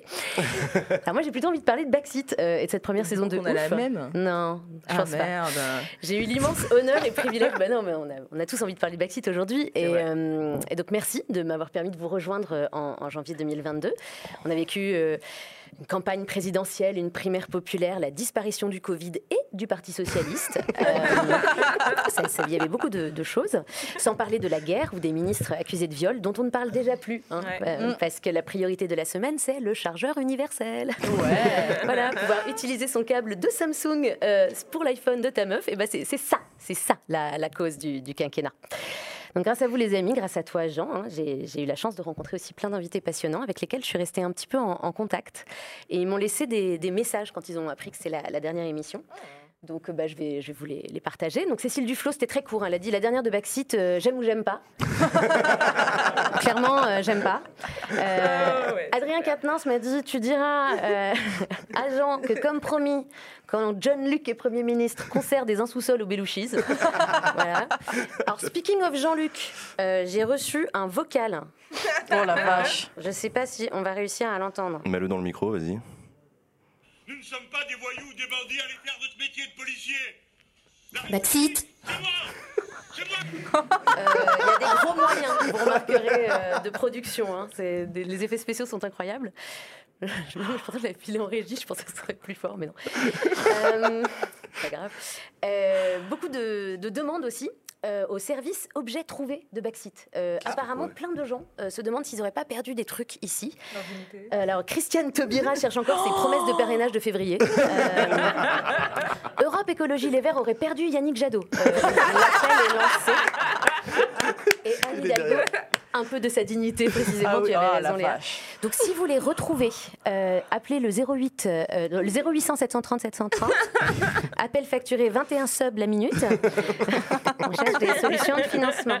Merci. Si Valoche y est arrivé, pourquoi pas nous? Euh, Alors, j'ai aussi été contactée par Manuel Valls lundi. Oh, Alors, il son était a- Visiblement, son agenda s'était soudainement allégé. Il était candidat pour être chroniqueur. Sens du timing, hein, décidément, Manuel, quand ça veut pas, ça veut pas. Je pense que C'est c'est lui pour ou ça moi, qu'il a- on est irréconciliables. Non, ça irait vachement bien sur le même plateau. En règle générale, ils candidatent euh, pas quand les gens s'en vont. Hein, ils, ils leur demandent pas leur avis. Et enfin, j'ai reçu un message de Stanislas Guérini pour me dire qu'il connaissait Jean Massier personnellement et qu'à ce titre, il peut attester que c'est un honnête homme. Oh là là. Et il ajoute, je cite. Elle est dure celle-là. J'aurais bien voulu venir à Backseat, mais j'ai pas été invité, j'ai pas reçu le mail. Voilà. Peut-être il a pas lu son mail, on ne sait pas. C'est même pas vrai, on l'a invité. Ouais, les outils de communication moderne, c'est pas, pas son truc. Alors, que mentir, je lui, hein. voudrais finir avec un haïku dont seul Christophe Castaner a le secret. Parce que pour ceux qui ne savent pas, euh, le, donc le, le patron hein, quand même, du groupe Larem à l'Assemblée nationale est un poète japonais. Et il publie, il publie beaucoup sur Instagram. Attention, je me lance. Oula. Oui. Moment de solennité. La fin de saison, mélancolie politique, bonheur sur Backseat. voilà.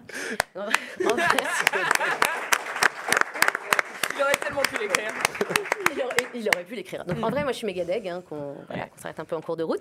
Euh, on a vraiment partagé des moments incroyables. euh, et mon meilleur souvenir, parce que je ne serai pas là dans la suite de l'émission, c'est quand on a interviewé Emmanuel Macron à je, je crois qu'on a les images qui doivent être envoyées par la, par la régie, Régie, normalement.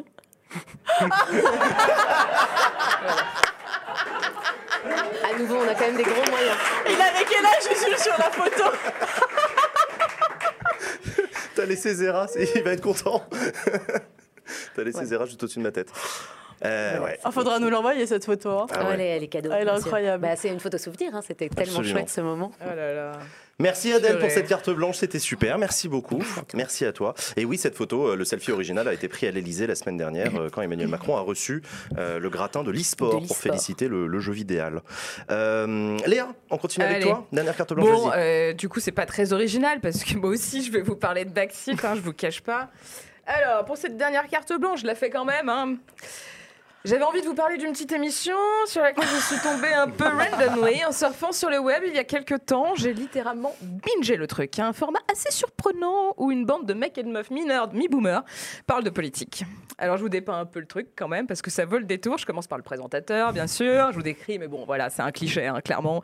D'ailleurs, j'ai tous peur. les intervenants et intervenantes sont des clichés sur pattes dans cette émission, mais on y reviendra après.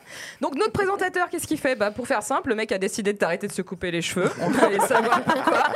Il est presque toujours en t-shirt, alors que bon, il est sur une trentaine quand même bien tapé. Typiquement le genre de mec qui ne veut pas vieillir, on le sent. Et il passe son temps à mansplainer la politique. Mais alors vraiment quoi, déjà parce que il, il se plaigne la politique, c'est son métier d'ailleurs. Il Oui, se plaigne la politique, et comme c'est un mec, bah. Par conséquent, hop, il mansplaine la politique. Mais bon, je dois admettre que ses analyses sont pas si mal. Il mène plutôt bien les interviews par ailleurs. Paraît même qu'il a réconcilié des gens qui étaient éloignés de la politique et qui ne s'y intéressaient plus. Bon, ça, je demande encore à voir. hein, voilà.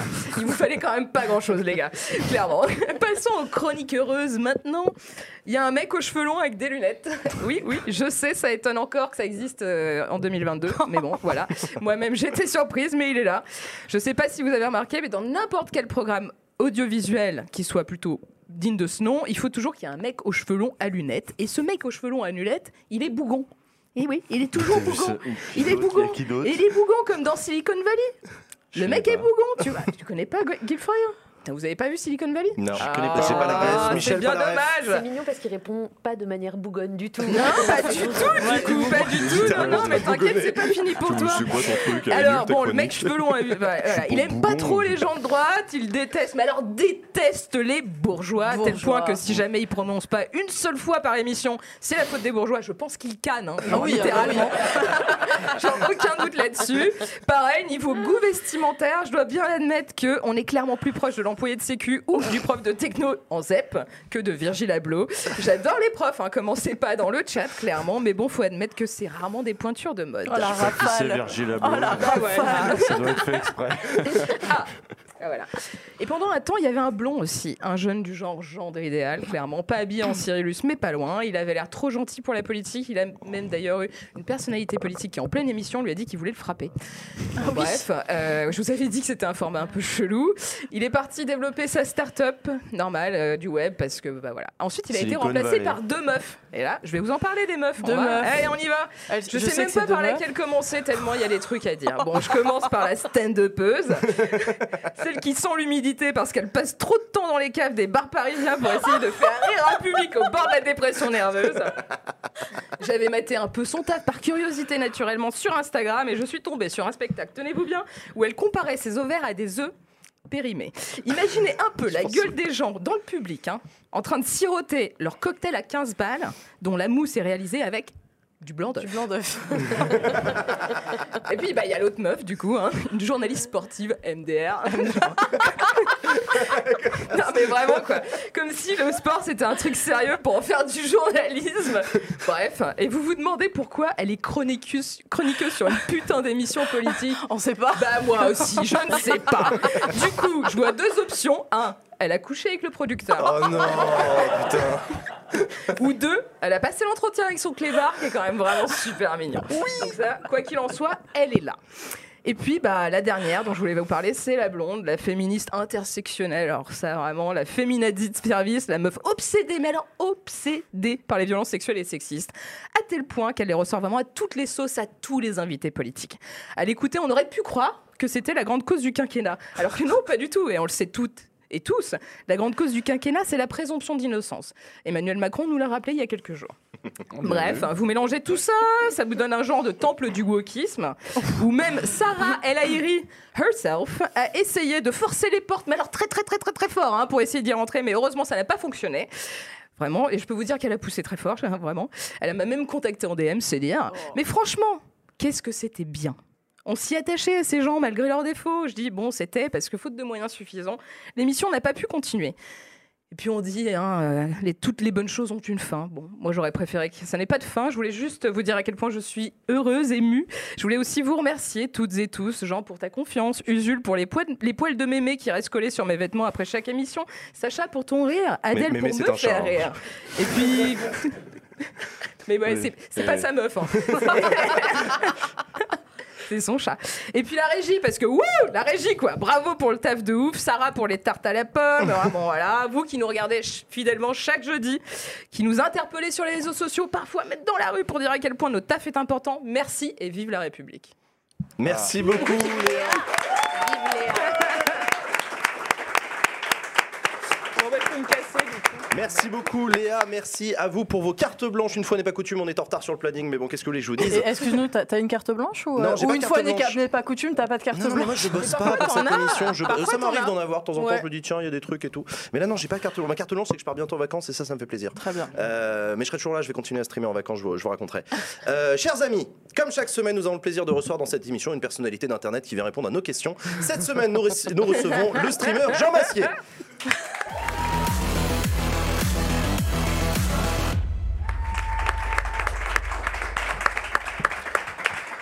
Bonsoir. C'est impressionnant d'être ici.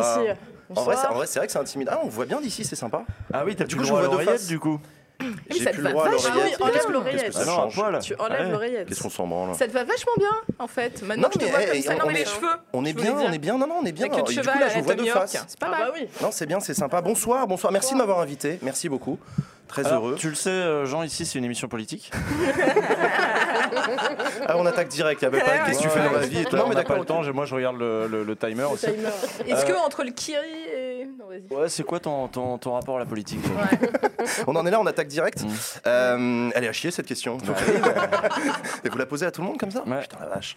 Non, mon rapport à la politique, bah, qu'est-ce que tu veux que je te dise Euh, C'est c'est une question piège parce que euh, je me suis posé la question de savoir si la, si la- la- la vraie question c'était pas est-ce que tu aimes la politique et la question, c'est est-ce qu'on peut vraiment aimer la politique? Est-ce que la politique, c'est quelque chose d'aimable? Et en fait, je pense pas. Et je pense même pas que ce soit son but, d'ailleurs, dans l'absolu. On- on- pour le dire autrement, euh, on vit dans une société. on vit dans une société euh, de loisirs. On, on nous vend toute la journée du plaisir. Du plaisir à consommer des trucs, des- du plaisir à rouler en bagnole, du plaisir à regarder des trucs sur Internet, euh, du plaisir à travailler. On nous vend maintenant des, des- dans, dans les, voilà, des managers de nos, de nos plaisirs au travail. Et la politique est un truc dont parfois on se. Moi, je me suis retrouvé parfois. Je me suis senti un peu con à poser la question à des invités est-ce que, est que tu aimes la politique? Mais en fait, la politique n'est pas aimable. Et ça n'a pas vocation à être aimable. Donc, moi, mon rapport à la politique, c'est un rapport euh, qui est paradoxal. C'est un rapport professionnel. Parce que c'est mon boulot de suivre la politique. Et, si je le fais, c'est parce que j'y trouve du plaisir à suivre la politique. Et pour autant, euh, pour autant la politique, elle m'exaspère aussi. Elle est usante, elle est fatigante, elle est, elle est, démoralisante, assez souvent, pas toujours. Elle est aussi enivrante. Il y a des, moments qui sont, qui sont plus sympas que d'autres. Mais, euh, mais ouais, non, mon rapport à la politique, il est ambigu, quoi. Comment il s'est créé ton rapport à la politique? Euh, moi, il s'est créé de manière un peu bizarre. C'est à l'âge où normalement tu découvres la politique par l'engagement, euh, notamment dans les syndicats étudiants, dans les partis politiques, quand tu commences tes premiers engagements. Ben, moi, j'ai raté cette étape-là. Je suis allé vers l'associatif. En fait, je me suis retrouvé dans des assos. À un moment, j'ai littéralement eu un choix à faire. Entre eux, j'avais pas assez de temps pour passer du temps dans mon assos ou du temps dans un, Putain, un c'est le seul invité qu'on coupe pas. C'est vrai ça. ça. Euh, ouais, on sent le respect de genre, ouais, c'est quand même. Ouais, moi, je pense. C'est Bah, bizarre d'être à la fois invité et, le patron, tu vois. Ah, je suis plus le du patron. coup, là, on n'ose c'est- pas te couper. On coupe pas Mais tant coupez-moi, alors, en plus, Jules, Si, moi, j'aime bien couper les gens. Donc, peut- on quand, quand tu as dû choisir entre l'associatif et. euh, Ouais, j'ai dû choisir un moment entre l'associatif et la, et la Pardon. politique au sens militant du terme. Parce que moi, moi ce qui m'avait politisé, c'était le mouvement du CPE, pour ceux qui s'en souviennent Ah oui. pas, 2006, euh, contrat de travail précaire pour les jeunes et tout. Donc engagement à gauche à ce moment-là.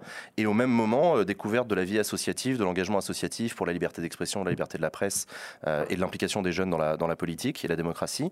Et, euh, et j'ai pris la décision de partir vers l'associatif et ça a été des années euh, formidables. Et dans le cadre de mes responsabilités associatives, je me suis retrouvé à me frotter à du politique, à des politiques au niveau local. J'ai négocié des subventions dans frotter. des cabinets et tout. Ouais. Bah, et du coup, j'ai rencontré. Ça se passe comme ça en politique, tu sais. ça se passe comme ça, ça se frotte beaucoup. C'est la politique, ça frotte. hein. Et du coup, j'ai rencontré euh, des collaborateurs de cabinet, j'ai rencontré des élus, etc. Moi, j'y connaissais rien. Et du coup, ça a été comme ça. euh, mon rapport à la politique, il a commencé comme ça. Et excepté le côté militant, est-ce que tu t'étais déjà dit euh, je vais professionnellement me lancer en politique ou Non, pas? ça, je me suis le dit très tard. Je me suis dit très tard, justement, euh, parce que j'étais étudiant en droit, mais je savais pas quoi foutre. J'avais aucune envie de porter la robe. Euh, devenir magistrat ou avocat, ça m'intéressait pas du tout. Et euh, je savais pas ce que je voulais faire. Et Ah, en fait, les je voulais chemises à continuer. fleurs, c'est mieux quand même. Mais attends, on est d'accord quand même. Bisous à tous ceux qui portent la robe, évidemment. Mais, euh, mais ouais, non, non, non, je me, suis, je me suis dit que je voulais bosser en politique quand j'ai rencontré des collaborateurs de cabinet. Parce que j'ai vu des gens jeunes, cool, qui leur métier avait l'air trop passionnant. En fait, genre dans ta région, t'es- tu distribues les subventions sur la vie culturelle et tu développes dans les quartiers populaires des trucs trop cool. Et je me suis dit, mais en fait, leur boulot, il est trop bien. Il est engagé. En même temps, c'est professionnel. Ils ont beaucoup plus de moyens que les assos parce qu'ils ont, parce que c'est une région ou un département ou une ville. Et, euh, donc, c'est à ce moment-là que je me suis dit, j'ai envie d'en faire mon boulot. Mais chez toi, on parlait politique? Euh, non, alors ça c'est marrant parce qu'il y en a plusieurs qui en ont parlé sur ce plateau et moi je, je- je suis complètement d'accord avec ça. Moi j'ai un souvenir quand j'étais petit, euh, ma famille regardait TF1, j'ai grandi dans une famille de la droite catholique traditionnelle. Euh, Traditionnelle c'est peut-être pas le bon mot, plutôt classique, c'est pas des traditionnalistes, c'est pas des lefebvristes, mais euh, donc on... Mais c'est des gens de droite. c'est des gens de droite, oui, oui, complètement. Ça lisait le Figaro, ça regardait TF1.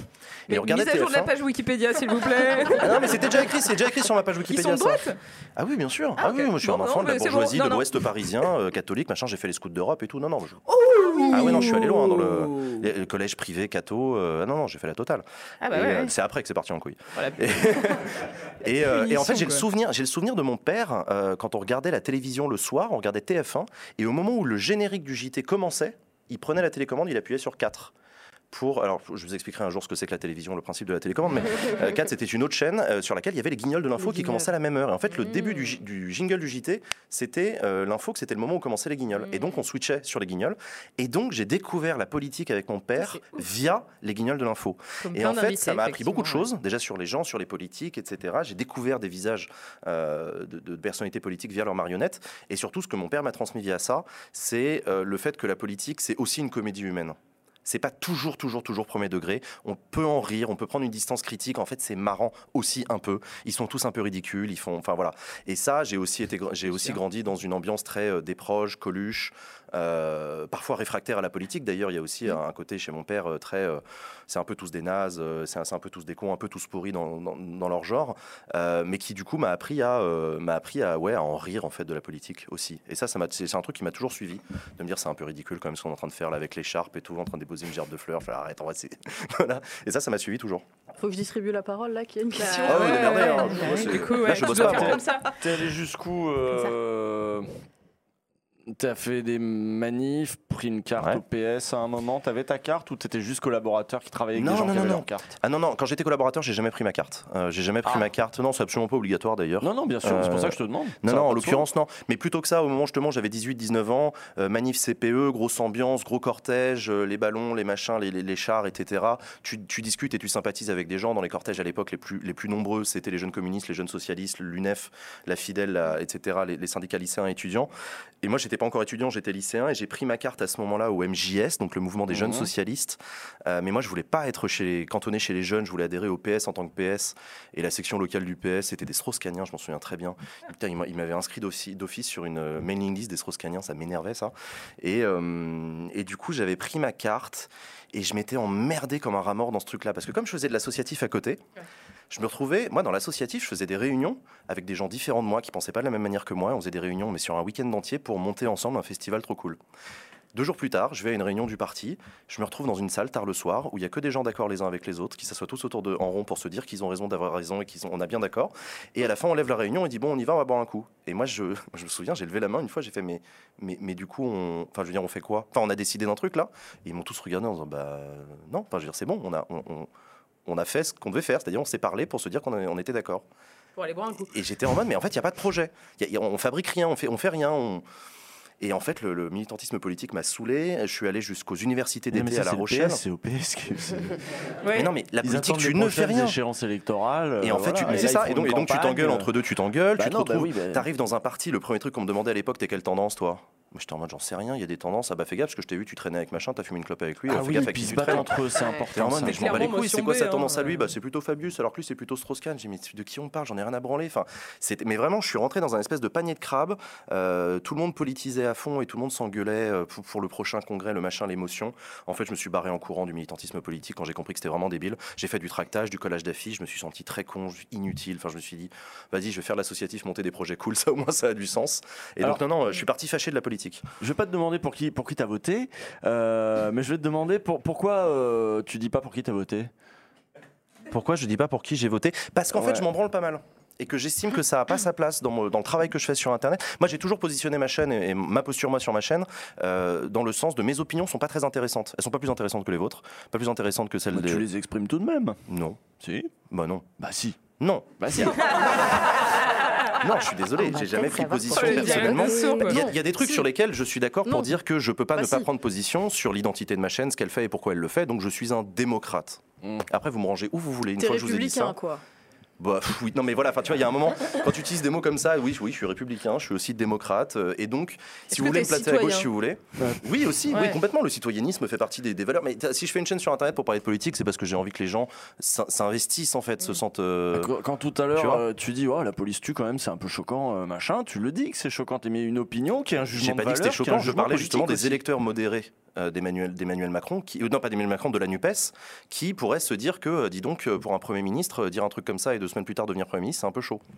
oui mais on se fait souvent le porte-parole des gens qui nous ressemblent euh, de Eh pas moi, mais pas moi. Bah, si, Les bon. gens qui suivent ma chaîne le savent. Je dis, parle souvent des républicains. Ça m'arrive même de parler de l'extrême droite. Je l'ai dit tout à l'heure sur Marine Le Pen. Quand même, c'est chaud Puis pour elle en d'ailleurs, ce euh, moment. ce profil de gens qui pourraient voter à gauche mais qui trouvent que Mélenchon il va un peu fort, c'est typiquement toi. Eh, tu, mais si tu veux me voir comme ça, tu peux. Non mais tu me ranges où tu veux. Rangez-moi va, où vous va voulez. va va non mais rangez-moi où vous voulez. Moi, ça me pose aucun problème. bulles, moi, parce que je. Mais non mais c'est pour dire que tu dis des trucs même si tu dis je veux pas dire. Alors ça, je suis d'accord avec toi. C'est pour ça que tu vois la neutralité. qui t'échappent en fait. La neutralité, l'objectivité, c'est un leurre. C'est un truc qui n'existe pas. Donc j'ai une posture qui est ce qu'elle est. On est en train de faire des bulles, putain.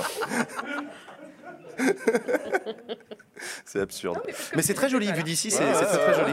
Euh, moi, Oui, mais je de- peux pas lutter contre ça. Voilà, ça m'échappera toujours. Et euh, par contre, je demande toujours aux gens qui me regardent de dire, bah, euh, autorisez-moi parfois à avoir mon opinion, mais par contre, discutons-en. Moi, ce que je veux, c'est qu'on en parle. C'est pas, pas juste de vous dire ce que moi j'en pense. Et c'est pour ça qu'on fait pas le même travail, toi et moi. Mhm. On n'a pas, on n'a pas le même positionnement éditorial parce que moi, j'ai toujours souhaité m'adresser d'abord à ceux qui s'en foutent de la politique. Parce que tu considères vraiment ça comme du travail. C'est amateur, madame. Le streaming, de toute façon, C'est une passion. On fait pas ça pour. euh, Euh, Adèle. Putain, j'ai distribué la parole, c'est absurde. Adèle, Merci. vas-y. Adèle. Euh, non, mais tu, tu as visiblement milité dans des réunions où on se dit qu'on est d'accord. Tu as été collaborateur euh, en cabinet ministériel. Aujourd'hui, tu commentes énormément la politique. Est-ce que tu as déjà voulu être élu? Et est-ce que c'est quelque chose que tu exclus? Ou qu'au contraire, Non, auquel en fait, tu penses parfois Euh, quand j'étais jeune, quand j'étais jeune collaborateur de cabinet, j'étais très impressionné par les chartes tricolores, par, le, par la stature, l'élu, le ministre, ces gens-là. Putain, quand même, il est député, le mec. C'est c'est pas, c'est important. Et j'étais très impressionné. Euh, C'était l'époque où j'arrivais avec mon petit CV, je voulais bosser, et ces gens-là m'impressionnaient. Et quand tu as bossé en politique, bah, tu l'as vécu comme moi. J'ai fréquenté ces hommes et ces femmes-là. Je les ai vus. J'ai bossé avec eux, je suis entré dans des relations personnelles avec eux, je les ai vus chialer, je les ai vus gerber leur alcool, je les ai vus euh, pleurer de rire. Euh, alors je moi les j'ai ai été vus, enfin, tu vois, collaboratrice. euh, j'ai vu toutes les- pas vu le gerbal d'alcool. hein. Pardon, ça n'arrive pas à tout le monde. hein. Je- Ouais, mais en fait, ça a désacralisé la fonction. Et aujourd'hui, je ne suis plus du tout, mais alors du tout, impressionné Ouais, par les hommes et les femmes politiques. Ils ne m'impressionnent pas. Je suis très heureux de les recevoir. J'ai une, une très haute conscience de à qui je suis en train de parler. De, on a reçu sur le plateau des ministres, des gens. Je sais ce que c'est un ministre, et c'est pas, c'est pas député d'opposition euh, qui a rien d'autre à foutre que bloguer. hein. C'est voilà. Mais pour autant, Waouh, bah, ils m'impressionnent pas. Trop violent avec les députés d'opposition. Bah, Excuse-moi, il y a quand même une. Ça dépend lesquels. Député d'opposition qui est en train de rédiger un rapport important sur la police, par exemple, j'ai, euh, pour moi, il est hiérarchiquement un petit peu plus important que euh, député d'opposition qui, qui, est- qui- qui va jamais à sa commission et qui fait pas grand-chose. Bon, bah, très bien, mais c'est, enfin voilà, il est député. Mais Mais donc tout ça pour dire que je suis pas impressionné. pas Oui, mais si t'es plus impressionné, pourquoi du coup c'est pas toi qui as envie d'y aller? Mais en fait, je ferme pas la porte, euh, mais beaucoup plus tard dans une autre vie. Je sais pas combien de temps je serai streamer, j'en sais rien, mais, euh, mais pour l'instant, ça me fait vraiment pas rêver. J'ai quitté la politique en 2015 pour me lancer sur Twitch. Je suis très content de l'avoir fait. Je suis content de l'avoir fait suffisamment tôt pour pas devenir cynique, euh, etc. Euh, et si j'y reviens un jour, euh, ce sera euh, différemment. Mais en même temps, j'ai- aujourd'hui, j'ai une position qui est vachement plus agréable. Parce que je discute avec plein de politiques, je fréquente plein de politiques. euh, et en vrai, je, je préfère largement ma posture maintenant que de me retrouver sur une liste à je sais pas quelle élection, à distribuer des tracts, etc. Je, je sais pas. Puis là, c'est une Ouais. position, mine de rien, où ils ont tous éventuellement besoin de toi à un moment. Mhm. Oui, c'est pas ils n'ont pas ouais. envie ou besoin de te tuer. Alors qu'en politique, tu peux Ouais. te retrouver avec des gens Ouais. qui ont envie de te tuer. Ouais, complètement. Non, non, mais c'est ça. j'ai- trop vu ça de hein, l'intérieur. Oui, bah, J'ai trop vu ça de l'intérieur pour, euh, pour avoir envie de le Oui. vivre. Les même embrouilles internes au parti, mais même à la NUPES. Enfin, on l'a vécu, toi et moi, Léa, les coups de téléphone le soir. Alors, t'en es où? C'est le bordel, les négos à droite, à gauche, ma circo, pas ma circo. Et je me dis, putain, j'ai tellement pas envie de vivre ça. Mais bon, élu local, euh, faire des trucs trop cool au niveau local ou au niveau national, jouer un rôle, etc. Plus tard dans ma vie, mais là, euh, non. Moi, j'avais une question Léa un a peu une plus question. personnelle. Tu le fais, eh, tu le fais vachement bien. hein. Merci beaucoup. Moi, j'avais une question un peu plus personnelle. J'espère que ça va pas te mettre mal à l'aise. Dis-moi. C'est quoi ta passion pour la Cour des comptes? Ma passion pour la Cour des comptes, c'est que c'est une institution méconnue euh, qui fait un travail important de fond. Et qui en général, euh, moi j'aime bien la posture des magistrats de manière générale, comme le PNF et tout, c'est qu'ils sont tellement en dehors de la, de la politique qu'ils jalousent leur indépendance et qu'ils en mettent plein la tronche. De ouf. C'est comme les conseillers d'État, etc. Moi, j'adore quand ils tartinent la gueule de n'importe quel gouvernement, de droite, de gauche, de diagonale, en leur disant que vous faites n'importe quoi, vous avez promis des trucs, mais vos chiffres sont à la zeub, votre méthode de calcul des chiffres du chômage est pétée au possible, votre calcul de la délinquance est débile. Et, et moi, j'aime bien ce côté, euh, côté bas les couilles de la Cour des comptes. Voilà, c'est mon kink. Est-ce que ce serait pas l'heure du quiz à la con? Ah bah t'en as marre, Attends, t'as qu'à dire que t'en as Non, marre. je sais pas, euh. je stresse Mais non, il est trop Non, mais en fait, quand je dis qu'on est en retard, et je vous rappelle que cette semaine, on n'a pas d'invité que politique. pas le truc. Le donc, quiz euh, à la con, c'est 20h50, il est 20h47. Ah ouais. Ok Mais Il y a non, pas- c'est pas 20h50. Si Non, Si. non, je- il a- il a raison, je sais Pas pas, du tout, là. ça Bah, pas moi, je connais pas votre émission, les gars. C'est vous qui gérez. Non, hein, le quiz à la con, normalement, on démarre à moins 20. je vois qu'il est c'est très- 48. C'est un invité quand même, euh, Jean. Mais oui, oui, oui, Euh, l'invité. Après, le chat va nous Mais on n'a pas d'invité politique, donc en fait, on s'en fout, on peut prendre du retard. Je, crois que c'est Adèle qui doit partir, par Ouais, contre. je, partirai quand je dois Bah, partir. si tu te fais chier, tu peux le dire. hein, euh. Je me dis, mais qui regarde pas le truc. Euh. Ah, les gens s'ennuient Non. Non, je sais pas. Dites-nous, dites-nous le chat si vous vous ennuyez. Ah oui, ah oui, ah oui on, on voulait passer à une séquence euh, j'aime ou j'aime pas, du coup. Oui, j'avais juste une, j'avais juste une Pardon, mini question. Toujours c'est ça que je veux poser Vas-y. une question. Ça a commencé le stream politique il y a 7-8 ans, si je dis pas de bêtises, avec euh, Acropolis. Euh, ouais. Euh, quelle évolution, toi, t'as vu euh, T'as as dû débarquer, on a dû te voir un peu comme un alien. euh, Ah oui, oui, complètement. et, et quelle évolution t'as vu euh, par rapport à ça euh bah, j'ai débarqué à une époque où Twitch ressemblait absolument pas à ce que c'est aujourd'hui. À l'époque, il y avait les web TV qui étaient beaucoup plus puissantes que ce qu'on a aujourd'hui, qui étaient héritières de, de- de toute la période Dailymotion et tout. Enfin, le web français a une, a une histoire très intéressante, mais j'ai débarqué à un moment où j'ai voulu lancer une web TV, c'était Acropolis à l'époque. J'ai mis beaucoup d'énergie, beaucoup d'argent, beaucoup de, beaucoup de passion et tout. J'ai vu la massification des contenus sur Twitch. J'ai vu la diversification des contenus avec euh, des créatifs, avec le just chatting, avec les gens qui parlent avec leur chat et tout. Donc le, le renforcement du caractère communautaire qui dépasse le jeu vidéo. Et moi, je me suis senti du coup vachement bien dans cette vague-là. Et là, j'ai vu une évolution euh, incroyable avec le Covid. Le Covid a ramené une quantité astronomique de gens sur Twitch, euh, extrêmement impressionnante. Bah, Samuel Etienne a été un des, représentants de cette nouvelle vague, de cette nouvelle génération de gens qui viennent sur Twitch et qui ne regardent jamais de jeux vidéo. Euh, donc, ils sont éloignés même de la culture gaming. Il y a plein de rêves, même de blagues que je peux faire parfois en stream, que tout le monde n'a pas parce que, parce que voilà, c'est des gens qui regardent pas de jeux vidéo. Et, du coup, je suis content d'avoir été précurseur parce que c'était pas dit du tout en 2015 qu'un jour Twitch devienne ce que c'est aujourd'hui. Euh, j'ai vu aussi Twitch évoluer dans le regard des gens et des médias. Euh, pas toujours. Et encore aujourd'hui, euh, il y a encore du mépris des, médias qui prennent de haut et qui continuent, des médias audiovisuels notamment, à se, à se croire des références en matière d'audiovisuel, alors que pour les gens comme nous qui travaillons sur Internet, c'est- ils sont complètement à la ramasse. Euh, mais, euh, mais du coup, j'ai vu ça évoluer, j'ai vu les choses être prises au sérieux, j'ai vu des politiques accepter de venir sur ce plateau parce qu'ils parce qu'ils comprenaient qu'il se passait quelque chose. J'ai vu Emmanuel Macron recevoir tout le monde de l'e-sport euh, à Bercy, à- pas à Bercy, pardon, à, à l'Élysée la semaine dernière. Bah, J'y étais d'ailleurs, donc ouais. Et, euh, donc, euh, donc j'ai vu ça. Et J'étais pas sur le selfie, non, non, je- j'ai pas poussé pour avoir ma photo avec le Et président. le, et le champagne payé avec nos impôts Alors par contre, celui-là, je, là, je me suis rincé la gueule, évidemment. Champagne de l'Elysée payé avec nos impôts, ça t'inquiète. Mais ouais, non, non, j'ai vu beaucoup d'évolutions et, euh, et je pense que ça va continuer à évoluer. J'ai vu aussi la mutation des modèles économiques. Euh, alors c'est bon, c'est dur d'en parler sur Brexit, mais il y a de plus en plus de partenariats, d'argent, d'annonceurs euh, qui retirent de plus en plus leur bille de la télé et de la radio et qui les mettent de plus en plus sur les- le monde de l'économie de l'attention et de l'influence. Donc on a un avenir radieux, euh, nous les gens qui bossons sur Internet. Et, euh, et c'est que la politique, euh, Ouais, peut-être pas le ça, en secteur fait, le plus ouais. porteur. Et ça le sera jamais, en Mm. fait. Tu vois, c'est aussi ça. Pendant très longtemps, j'avais une jalousie. Je me disais que j'étais pas, j'allais pas assez loin, etc. Mais en fait, euh, ça ne sera jamais aussi porteur que Fortnite, etc. Et ça, faut arrêter. Enfin, Ouais, faut faire une croix. Ça, je l'ai fait depuis longtemps. La croix sur. Mm. euh, c'est déjà formidable ce que j'ai réussi à créer, euh, et ça va continuer à, à grandir. En plus, moi, j'ai eu la chance d'avoir une, évo- une évolution linéaire sur ma chaîne. J'ai jamais eu un boost phénoménal.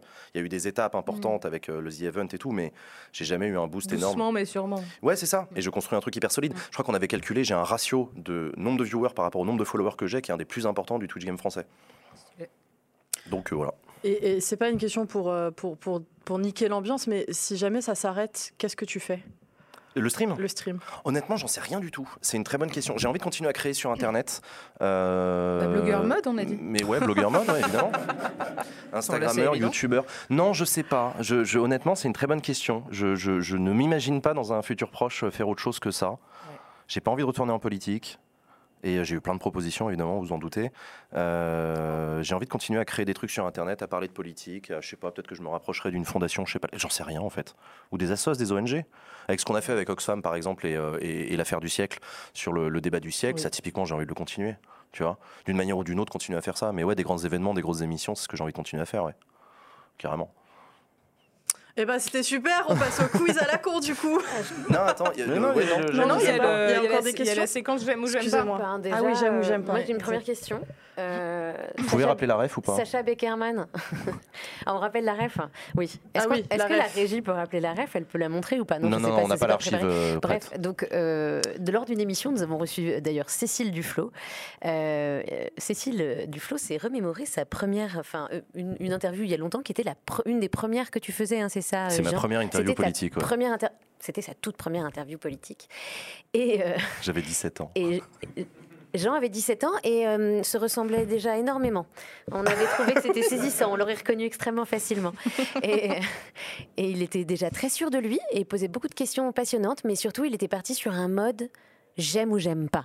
Et je crois que ta première question c'était le bordel chez les Verts, euh, Cécile Duflo. J'aime ou j'aime pas. pas. Ambiance Thierry Ardisson. C'était- pire que ça. C'était ma première question. À l'époque, Cécile Duflo venait de faire euh, un, un acte militant. Elle était allée dormir avec des SDF dans la rue. À l'époque, vous vous souvenez le canal Saint-Martin, euh, l'association qui avait fait beaucoup de bruit médiatique. Augustin et- Legrand, tout ça. ouais. Ouais, c'est ça. Et euh, Augustin Legrand, et elle était allée, voilà. Et, et moi, ma première question, c'était alors le camping sur le canal Saint-Martin, j'aime ou j'aime pas?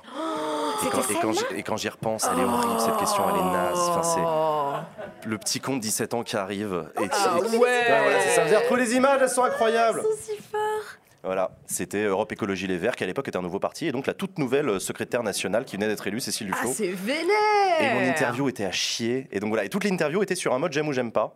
Euh, et qui était nul. Et je, voilà. Mais ça a beaucoup fait Est-ce que t'as Cécile. terminé par l'interview je- vous avez- J'aime ou j'aime pas Je Non, non, non, puis j'ai fini pas. sur des commentaires nazes sur ouais, c'est comme Ouais. le bordel chez les Verts, ils sont sympas, mais bon, à part rouler à vélo, ils font pas grand chose. Enfin. Elle manque de stature, tu l'avais dit T'avais dit un Petit, truc petit dans le genre profil Sciences Po euh, qui te donne des voilà, de manière un peu pédante, qui regarde de haut les politiques en disant ah, c'est tous des cons. Enfin, Ouais, parce que c'était très très mignon à la fin de l'interview. Elle avait dit euh, Ah oui, ce dont je me souviens particulièrement, Jean, je ne sais pas si vous en souvenez, c'est pas tant les questions j'aime ou j'aime pas, c'est le petit commentaire que vous avez fait après, le Ah oui. débrief, quand vous avez. Ah, c'est ça, c'est le moment que vous voyez. là, ouais. Et là, au moment du débrief où il dit Oui, bon. euh, Elle est pas mal, mais bon. Elle est pas mal, mais elle casse pas trois pattes à un canard. Ouais.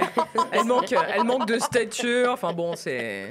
Ah non, mais vraiment. Premières analyses à la, à la schlag, c'était c'était à cette époque-là. ouais. Euh, donc, du coup, donc, on a euh, quelques j'aime ou j'aime pas pour Beckerman, toi. euh, qui prend la place de Zach Nani, qui prend la place euh, de, de Jean Massier. J'aime ou j'aime pas? Bah, j'aime bien. Non, tu t'en sors bien, euh, Sacha Ça va tu, tu le sens comment? Bah écoute, euh, je- je- j'ai le poids de ce, de ce rôle sur les épaules, mais c'est ok, c'est pas grave. Non, mais moi j'aime, j'aime, j'aime, j'aime, carrément. Mais tu te sentirais parfois de laisser la place à quelqu'un d'autre sur l'émission? Sur l'animation de l'émission, non. Ok. Euh, Candidature, pas, c'est mort, candidature. Ah, attendez, bien je peux hein, bien resserrer tenté. le micro si vous voulez, il n'y a, pas de- y a pas de problème, euh, je- j'ai le geste. J'ai le geste moi aussi, voilà. Tu fais très bien.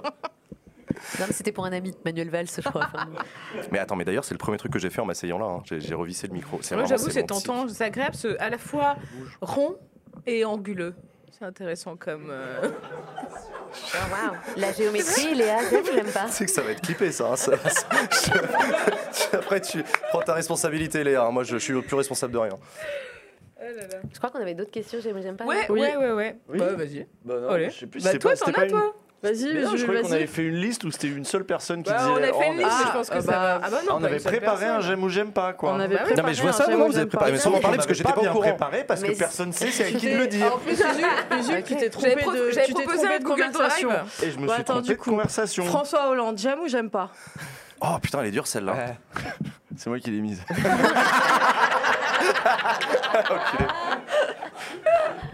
François Hollande, j'aimais bien. Ah, t'aimes plus donc Bah non, non. Ah. Enfin, je dis ça, mais euh, je suis content qu'il continue à participer au débat démocratique. Ah, ok. Dans son genre. Tu sais, il a sorti Ouais, son bouquin où il propose genre, de ouais. passer au septennat, machin. Mais, euh, mais ouais, non. Hugo Décrypte, j'aime ou j'aime pas Ah, J'aime bien Hugo, c'est un vieux pote. On s'est lancé ensemble. La première fois qu'on a pris un café, on avait, on avait 5000 abonnés tous les deux. On était au même niveau. Et euh, j'aime bien, c'est un vieux copain Hugo. Puis d'ailleurs, je suis très, très, très admiratif de son succès. Il le mérite et c'est vachement T'as bien. qu'il dit de son travail, t'as dit de son succès. Et de son travail aussi. Non, mais si, c'est un boulot. Hein. non, puis, alors, attends, lui, lui, il a autrement sur des épaules des responsabilités plus fortes que les miennes. hein. Ouais. Donc, euh, donc chapeau Hugo, hein. GG. On t'embrasse Hugo. Euh, mesdames, vous Les sénateurs, j'aime ou j'aime pas Les sénateurs, j'aime bien, c'est mes chouchous. je les aime bien, mes sénateurs. J'ai envie de leur coller des tartes la plupart du temps. Et en même temps, euh, bah moi, j'ai rien à leur dire, tu vois. Justement, dans mon côté euh, petit con parisien qui commente la politique, bah, qu'est-ce que tu veux dire à un mec, ça fait 30 ans qu'il est dans son département, qu'il le connaît mieux que toi sur le bout des doigts? C'est clair. Enfin, tu vois.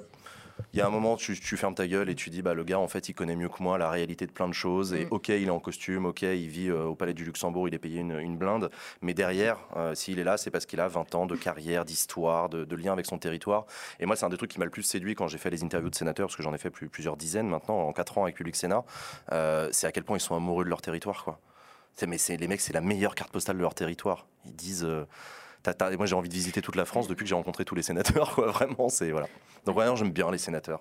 Après, il faut réformer le Sénat, ça c'est sûr. hein. Ça, un jour. euh, Tu vois, ça y est, je commence à donner mon avis. Le quiz à la con qui bug, j'aime ou j'aime pas J'aime pas. J'aime pas, mais ça montre aux gens la réalité de ce que c'est que cette émission. C'est fait, fait avec le cœur, avec parfois trois bouts de scotch, et, euh, et on, fait, au- on fait au mieux pour que ça marche. Les invités politiques qui annulent en dernière minute, j'aime ou j'aime J'ai pas envie de les baffer. Mais vraiment. Mais d'ailleurs, je crois qu'on a. Enfin, ça fait partie des, des guidelines que j'avais donné. Celui qui annule en dernière minute, on le réinvite jamais. C'est comme ça. Et ils peuvent venir chialer un an plus tard en disant bah, pourquoi vous m'invitez pas Parce que y a, en octobre dernier, tu nous as posé un plan et euh, donc non. Non, non, j'aime pas du de tout. force, insister des petits députés de l'opposition, mais que depuis ils sont devenus ministres. Et il y a totalement un rapport de force, et tu as raison de le dire, et c'est un truc que j'ai souvent dit au chat, c'est que l'interview politique, c'est un marché, avec une offre, une demande, des deux côtés, du côté des médias et du côté des politiques, et il y a des politiques qui sont en vue et que tous les médias veulent avoir, euh, et des politiques qui sont pas en vue du tout et que personne n'a envie d'avoir parce qu'on s'en branle de ce qu'ils ont à dire, et de l'inverse, tu as des médias qui sont avec de fortes audiences dans lesquelles tous les politiques ont envie d'être, et des médias plus petits, et donc euh, on doit toujours jouer de ce marché, de ce marchandage permanent, et c'est très difficile hein, comme boulot. Euh, Là, c'est une spéciale euh, PEMF, les best-of. J'aime ou j'aime pas J'adore les best-of sur ma chaîne, évidemment, ils sont trop bien. Pemf, qui est mon monteur, et qui fait du coup les best-of euh, sur ma chaîne euh, YouTube, euh, Jean Massier. Ah oui, ils sont trop bien, mes best-of. Ah oui, on embrasse Pemf, évidemment. Le multiculturalisme. Bah, j'aime le multiculturalisme, évidemment. Non, mais. Enfin, tu vois, c'est- exactement le problème d'ailleurs que j'ai eu avec Backseat, c'est quand, c'est quand rapidement tout le monde a considéré que cette émission était marquée à gauche, pour une raison qui est que je refuse le racisme, l'antisémitisme et la misogynie. Et c'est devenu un marqueur de gauche. Mais ça ne doit pas être un marqueur de gauche. Et en fait, pour moi, ça en dit plus long sur la droite que sur la gauche, ça. Le fait que, que le fait que je refuse de recevoir des candidats d'extrême droite sur mon plateau est, est- est- est identifié dans l'esprit de beaucoup de gens comme un truc de gauche. Mais refuser de recevoir l'extrême droite dans un média, c'est historique, c'est historiquement un truc de... de, de- Enfin, c'est même chiracien, en fait. Oui, c'est chiracien de dire non à l'extrémisme, non euh, à la violence, non à la haine, etc. Et, et on, on vit, on vit dans une époque lunaire d'extrême droitisation tellement poussée qu'un mec sur un plateau qui se dit bah moi j'ai pas très très envie de recevoir des racistes sur mon plateau, Ouais. bah boum t'es un mec de gauche. Bah, du coup, j'imagine le terrorisme, pareil, t'aimes pas. Moyen. Ça, on peut passer. Donc Ça, ouais non le, multiculturalisme- le évidemment j'aime beaucoup. Le djihadisme. Non, voilà. Ça, on enlève, ça, on enlève. Du coup, le wokisme, on l'a passé aussi. L'intersectionnalité, Mm. j'aime ou j'aime pas Bah, j'aime bien, mais pour ce que c'est, c'est un, un champ d'études. Voilà, c'est un champ d'études, euh, bah, j'ai rien à en dire en fait. Je continue à bosser les gars. hein. Allez-y, faites de la recherche. La pause clope. J'adore. Ah. D'ailleurs, Mais il faudrait que j'arrête un jour. Ouais. Et le domac euh, Ouais. pré-émission, j'aime ou j'aime pas Ah ça y est, on lance les dossiers. euh, J'adore. J'allais la balancer. C'est notre rituel. Ah, mais ouais, mais c'est le rituel. Je m'envoie un domac juste avant l'émission à chaque fois à 18h parce que si je mange pas, en fait, je meurs pendant l'émission. Donc, Après, il y a- euh, y, y une Michaeline aussi en bas. Ouais, mais il faut descendre un étage de plus, c'est chiant. Ah ouais. Ouais. Ah ouais. Les pistolets à Non, non, bulles. mais moi j'aime bien les restaurants gastronomiques traditionnels d'Amérique Mmh. du Nord.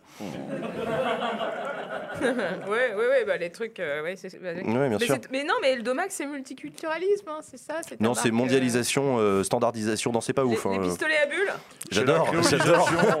Les lacrymos. les lacrymos. Ah ouais, la police. La police, j'aime ou j'aime pas Ah, C'est horrible. C'est horrible. Si tu veux que je réponde, la police, j'aime ou j'aime pas Bah, L'institution policière, euh, enfin, je, sais pas que j'aime ou que j'aime pas, c'est que c'est un service public nécessaire. Mais en fait, j'aime la fonction publique de la police. Je n'aime pas, euh, je n'aime pas euh, une police qui ne donne plus l'apparence d'être un service public.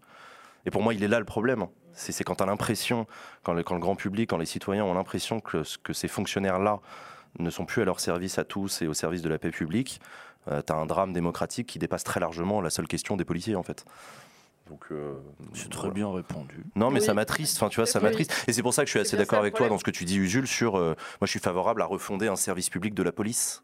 Au sens très large du terme. C'est pas juste la question des gaz lacrymaux, des LBD et tout. Tout ça, ce sont des sujets annexes qui doivent être traités dans, dans le cadre de cette réflexion-là. Mais, mais reposons-nous les, reposons, reposons les choses à plat pour savoir ce qu'on fait à l'avenir de- d'un service public au service du public, hein, au service public de la paix publique, tu vois. Mais bon, c'est une- là, là, je suis en train de vous dire des banalités. Je, je, je- Ouais, tu vois, on je va pas passer sur les le questions plus culturelles, du coup. euh, Le quiz à la con. Non, non, non, non, Non. non, on continue dans le j'aime ou Ah. j'aime pas un petit peu quand même. Et euh, on, va, on va parler de sport si ça te va, Jean. Ouais. Le bilboquet. j'aime ou j'aime pas J'aime pas. Jamais joué. Bill Bocca. Ah si, le Bill Bocca, c'est le truc avec Ouais, la oui. boule en dessous. Absolument. Euh, quand j'y arrive, j'aime bien, mais euh, ça fait très longtemps que j'ai pas essayé. J'aime bien. Ok, super réponse.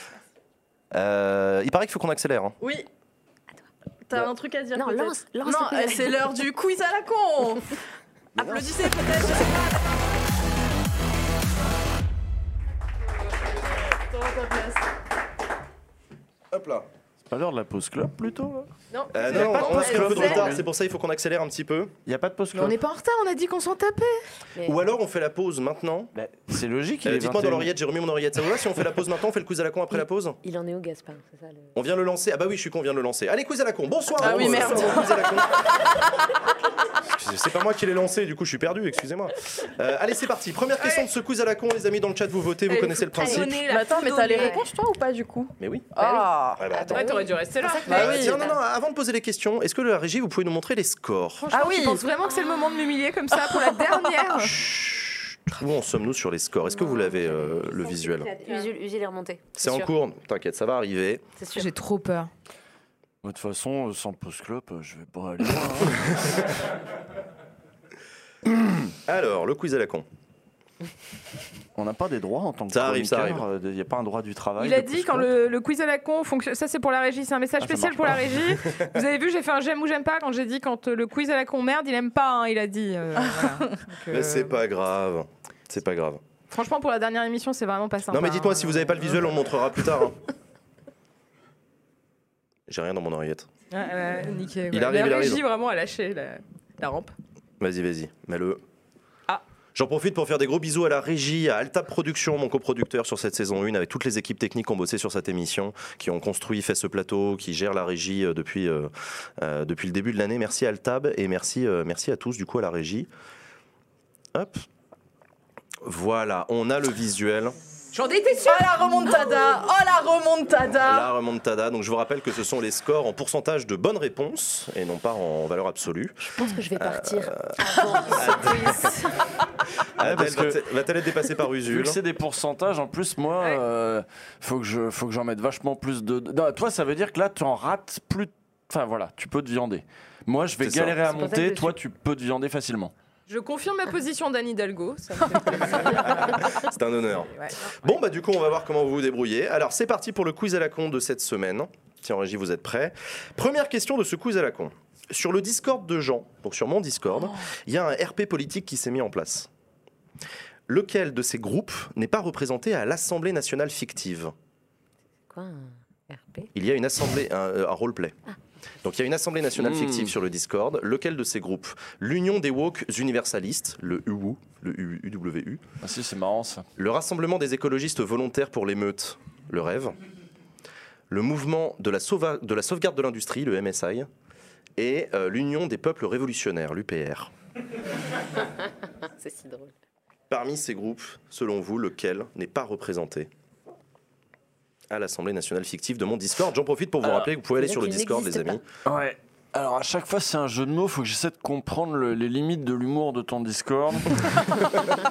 Parce que euh, la blague euh, UU, ça d'accord, c'est très internet. Rassemblement des écologistes volontaires, ça fait rêve. Ah bah c'est entre parenthèses, pardon, Ouais, excusez-moi. Ouais. Oh, t'es fatigué, toi T'as besoin d'une pause clope aussi ouais. Moi aussi j'ai besoin d'une petite pause club peut-être. Volontaire pour c'est l'émeute, c'est quand même un peu bizarre. C'est que les- les- les- l'émission est sponsor Philippe Maurice ou ça se passe comment là? Parce que j'ai un gros doute là. Bon, Vous arrêtez mais pas ça de parler de ça club depuis tout à l'heure? Bon, eh, vos réponses, hein, on, va, comment- on, va, on va le faire vite. Et MSI, Là, c'est quoi MSI. C'est une marque de c'est du PC. matos PC. C'est du matos, gaming. Et l'UPR Et UPR, c'est l'UPR. Enfin, c'est un autre UPR. rêve, c'est un peu nul. Ouais, L'écologie. Bon, faut voter pour un truc, là. les- Ouais, là, faut voter pour un truc. Ah non, euh, Alors, De toute façon, on sait pas. Donc euh, voilà, pour une fois, euh, je suis pas la seule à pas savoir. Voilà. Léa, t'en dis quoi? Le mouvement de sauvegarde de l'industrie. Same. C'est Réponse C pour Léa et Adèle. Usul, t'en dis quoi? Le B, parce que rêve, euh, c'est pas si marrant que ça. Ouais, je dis, moi je dis ça pareil fait que moins geek. Et toi, tu dis Je réponse dis pareil, B, Sacha ouais. aussi. Les votes du chat, c'est quoi? Le chat vote pour le mouvement Merde. de la sauvegarde de l'industrie en majorité. Aïe. Ouais. Et ben vous êtes tous nuls. C'était la réponse D. C'était l'Union des peuples révolutionnaires Ah bah qui n'existe pas. Les trois autres groupes existent Ah, vraiment. C'était drôle pourtant. Sur le de Discord. celui-là. Ce qui est bien, c'est que pour les pourcentages, ça, ça te coûte plus cher que moi de te viander là-dessus.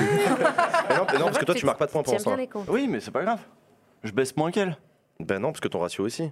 Eh non, il baisse moins mon ratio, j'ai ça plus va, de on s'en réponses fout, il y en a qui n'ont pas de Bon, points. après, il y en a qui n'ont pas euh, fait voilà. S ici, hein, c'est pas grave non plus. euh. Deuxième question du quiz à la con. Combien de fois une personne s'appelant Julien s'est assise sur ce plateau au cours de la saison Shit. 1 de l'émission Ah, Backseat putain, et en plus, il doit y avoir des invités dont on ne sait pas qui Et s'appellent on Julien. compte les invités. euh, Bah si.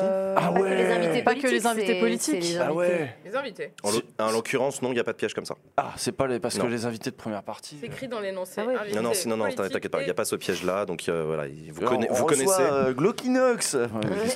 Combien de fois un Julien, une personne s'appelant Julien, est venu s'installer ici?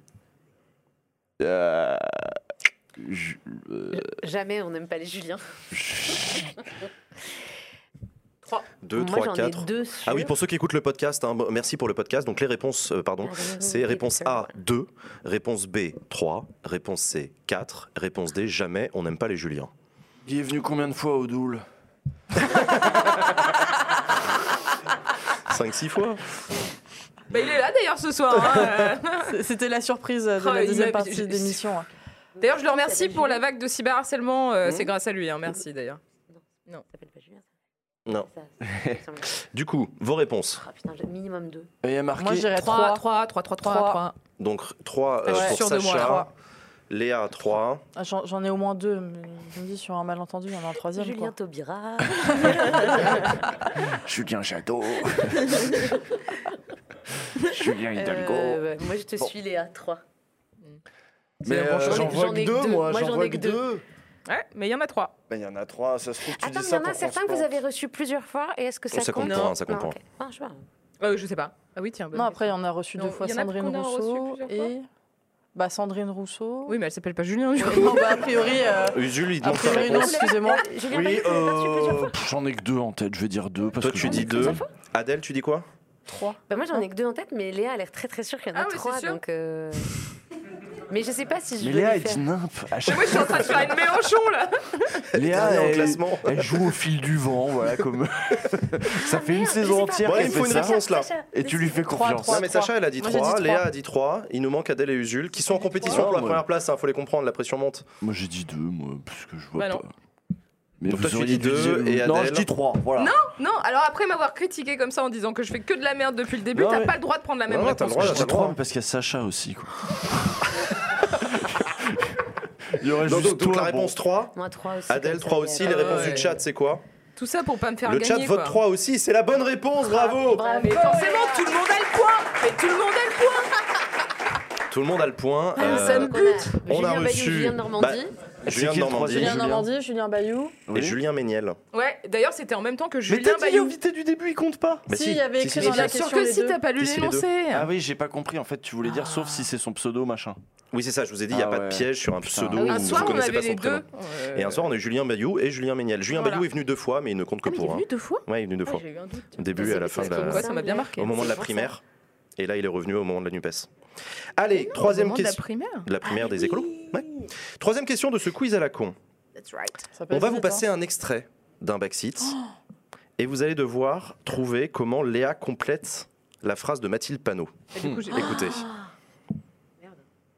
Putain, c'est quoi ce truc Le Non, scénario est encore Vous aimez euh, pas envisageable votez pour lui, c'est la meilleure manière que. Hein? J'ai rien compris. Voter Vous- si Jean-Luc aimez- Mélenchon, c'est la meilleure manière. Si vous C'est aimez quoi la pas Jean-Luc Mélenchon, votez pour lui, c'est la meilleure manière Oui, que. ah Ah je me oui. souviens. C'est Voilà. ça ce qu'elle a dit. Du coup, je réponds, je m'en tape. hein, Si vous euh. n'aimez pas Jean-Luc Mélenchon, votez Bah, Jean-Luc Mélenchon, c'est la meilleure manière. Ouais. Réponse A, de libérer les Marseillais. Non. Pardon. Réponse B, d'en finir avec les punaises de lit. Réponse C, d'avoir la paix sur Twitter. Ah oui. Ou réponse D, de s'en débarrasser. D. De libérer les c'est très spécifique les punaises de lit. Euh, c'est sur Marseille ça aussi? C'est parce qu'il y a eu un truc euh, euh, d'avoir la paix sur tout. De s'en débarrasser. Euh, J'essaie d'imiter ta voix. Du coup, je dois répondre dernier. Puisque... Tu sais Tu connais la réponse? Ah bah oui. bah, tu répondras en dernier et on, et on vérifiera d'abord le, euh, avec l'extrait. Ah oui.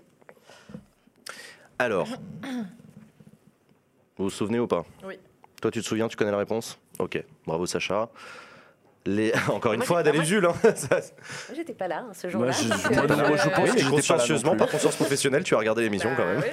Oui, Oui. tout à fait. Mais j'ai pas le souvenir. Euh, J'en sais rien. Voilà. Voter pour mais on va Mélenchon, répondre, c'est la meilleure manière. Tu. Bah, en la. B, la B. euh, Réponse B, d'en finir avec les punaises de lit. exactement ça. Adèle. Mais pourquoi on finit avec les punaises de lit? Je sais pas, c'est marrant. Non, non, mais là, Le lien, je sais pas, d'avoir la paix sur Twitter. D'avoir la paix sur Twitter, réponse C. Euh, s'en débarrasser évidemment. Mais le chat, il vote quoi? Attends, Eh, moi, attends, la- moi, je- moi, dis moi. D. hein, je- Réponse D, de s'en débarrasser. Bah, Vous dites D toutes les deux. On va regarder l'extrait de la réponse. Ou pas. Ou pas d'ailleurs. Je me rappelle d'une conversation qu'on avait eue ensemble lorsque je t'avais reçu euh, sur ma chaîne Twitch pour notre apéro politique. Tu m'avais dit que si euh, demain Jean-Luc Mélenchon était élu, sixième euh, République, bam, constituante, bye bye Jean-Luc Mélenchon, Ah oui, peut-être que oui. finalement il Ça va être élu. avec les punaises de lit. Le scénario est encore Vous euh, Jean-Luc Mélenchon, votez pour lui, c'est la meilleure manière que. de vous en débarrasser. Non, mais. hein, Voilà. Ok. Voilà, Elle bah, votez Méluche Et effectivement, le contexte, c'était, on parlait de la constituante. Ça me paraissait Voilà, s'il y a une constituante, Jean-Luc Mélenchon, il sera plus président de la République, tout ça, tout ça. Quatrième question de ce quiz à la con. Là aussi, on va vous remettre un extrait d'un invité qui était venu, un invité de la semaine cette fois-ci, qui était venu sur le plateau de Backseat. C'était Daniel Andreev, euh, je me souviens. à qui est dédicacé le livre de Balkany Ah que Daniel Andreev est venu nous présenter.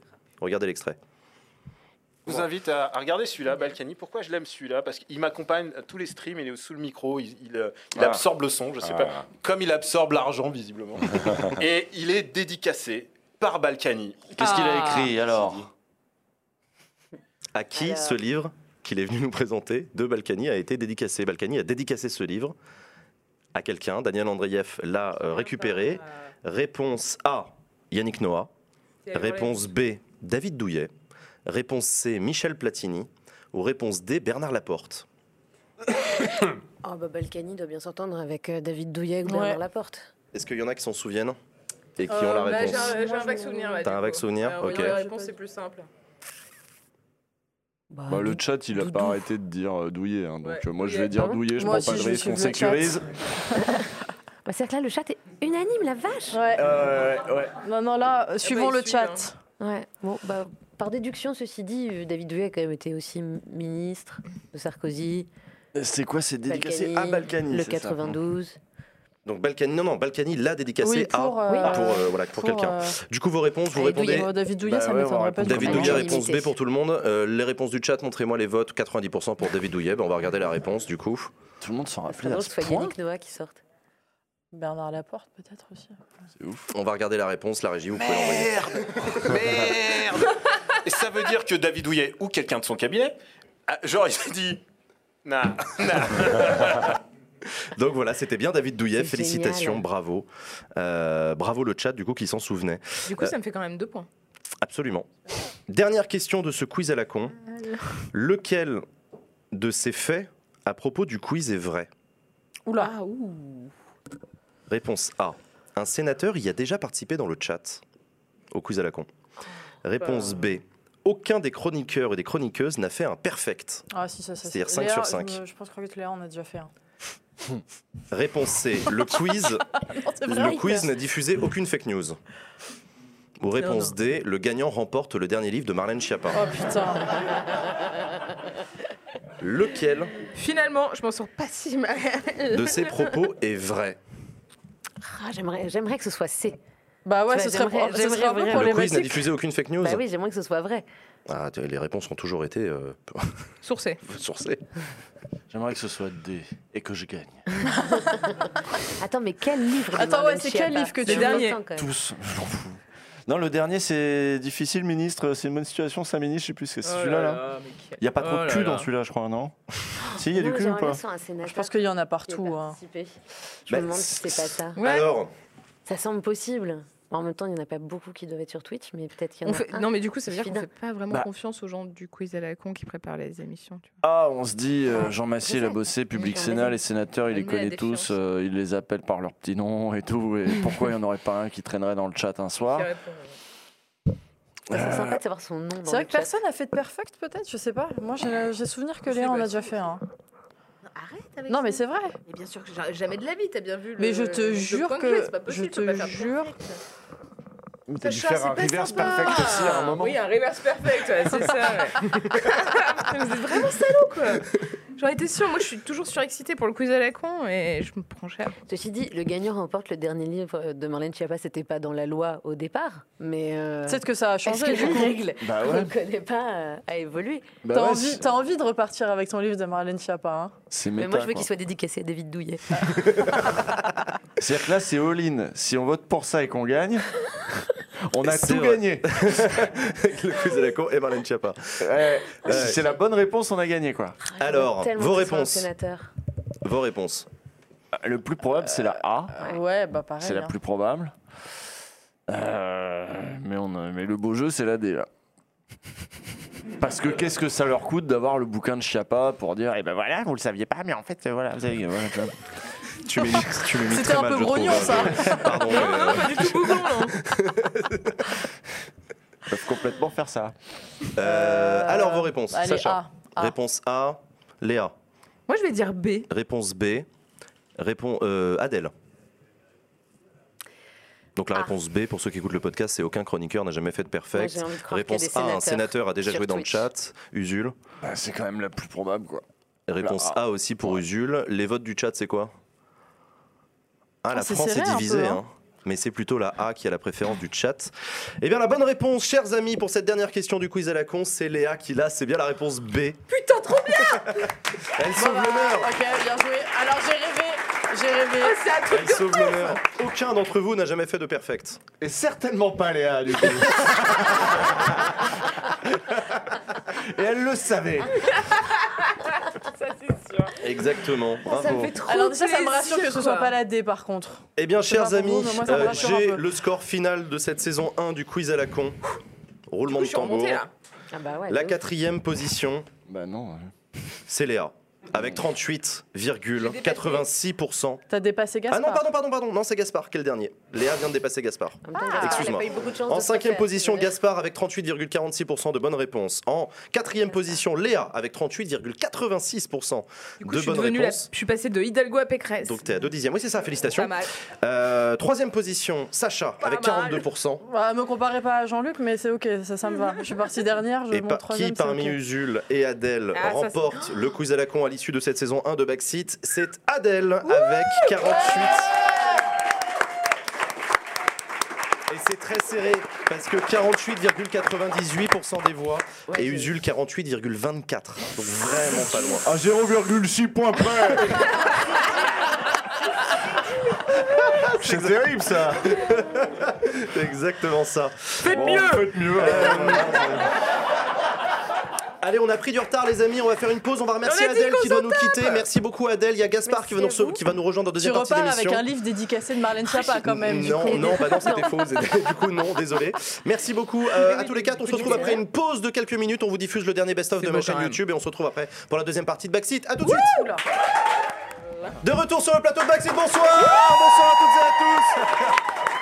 Bonsoir et bienvenue sur le plateau de Backseat. Nous avons la chance. Regardez, il y a Scott qui est avec nous. Incroyable. Scott, ça va mon Scott, chien regarde, j'ai rapporté un truc pour toi. Tiens, tiens. Ah, Regarde. les bulles. Ah, les bulles. Regarde les bulles. Regarde. Non, ils sont top. Ça fait plaisir d'avoir Putain, Scott sur le ok, plateau ouais, de Backseat, dis d'accord, donc. C'est euh, pisser dans un violon, quoi. C'est pareil. Super. Donc Merci, Scott, c'est le, chien, hein. c'est le chien de Sacha. C'est quoi comme marque de chien? J'y connais Un rien. Golden Retriever. Un, go- Golden- un Golden Retriever. Golden Il a Retriever. huit mois. Il est magnifique. Oui. Oui. Alors, tu vas voter aux législatives, Scott. T'es comment tu... euh, C'est quoi ton rapport à la politique Je vois ça. Bon, je te laisse. Ah, voilà, on va le. Parce que. Voilà. Merci Scott, c'était cool de te voir sur le plateau de Backseat. On a aussi la chance d'être rejoint sur ce plateau. Bon, c'est moins. Gaspard. C'est moins ouf. Hein, euh. Gaspard, comment Non, mon mais Gaspard c'est touche pas à mon poste, c'est devenu touche pas à mon poste. Ici, c'est génial. Il y a des bulles, il y a des yinches. Non, c'est cool. Merci. T'as vu, c'est con- parti en couille depuis que t'es plus là. Bah oui, je suis content de vous revoir, les amis. c'est Bah, ça fait chouette. plaisir de t'avoir, Gaspard, pour la dernière de cette saison. Écoute, euh, bah, merci à toi d'être là. Tout va bien pour toi? T'as fait, t'as- t'as bossé comme un chien là pour... Enfin, c'est pas. Pardon. Oui, non, mais vas-y, on est sur le. Pas de spécisme, ok?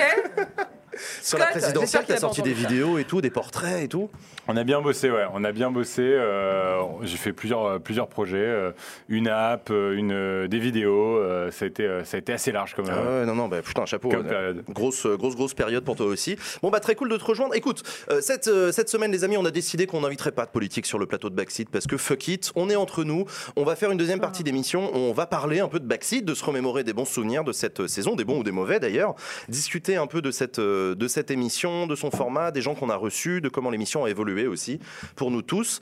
Euh, Backseat, c'est une émission qu'on a lancée euh, il y a un an tout pile pour la pré-saison euh, à l'époque. C'était un pari énorme pour euh, mon coproducteur Alta Productions et moi, parce qu'on se lançait dans un projet que personne n'avait jamais fait, un financement participatif où le, le public a répondu présent, et ça c'était trop cool.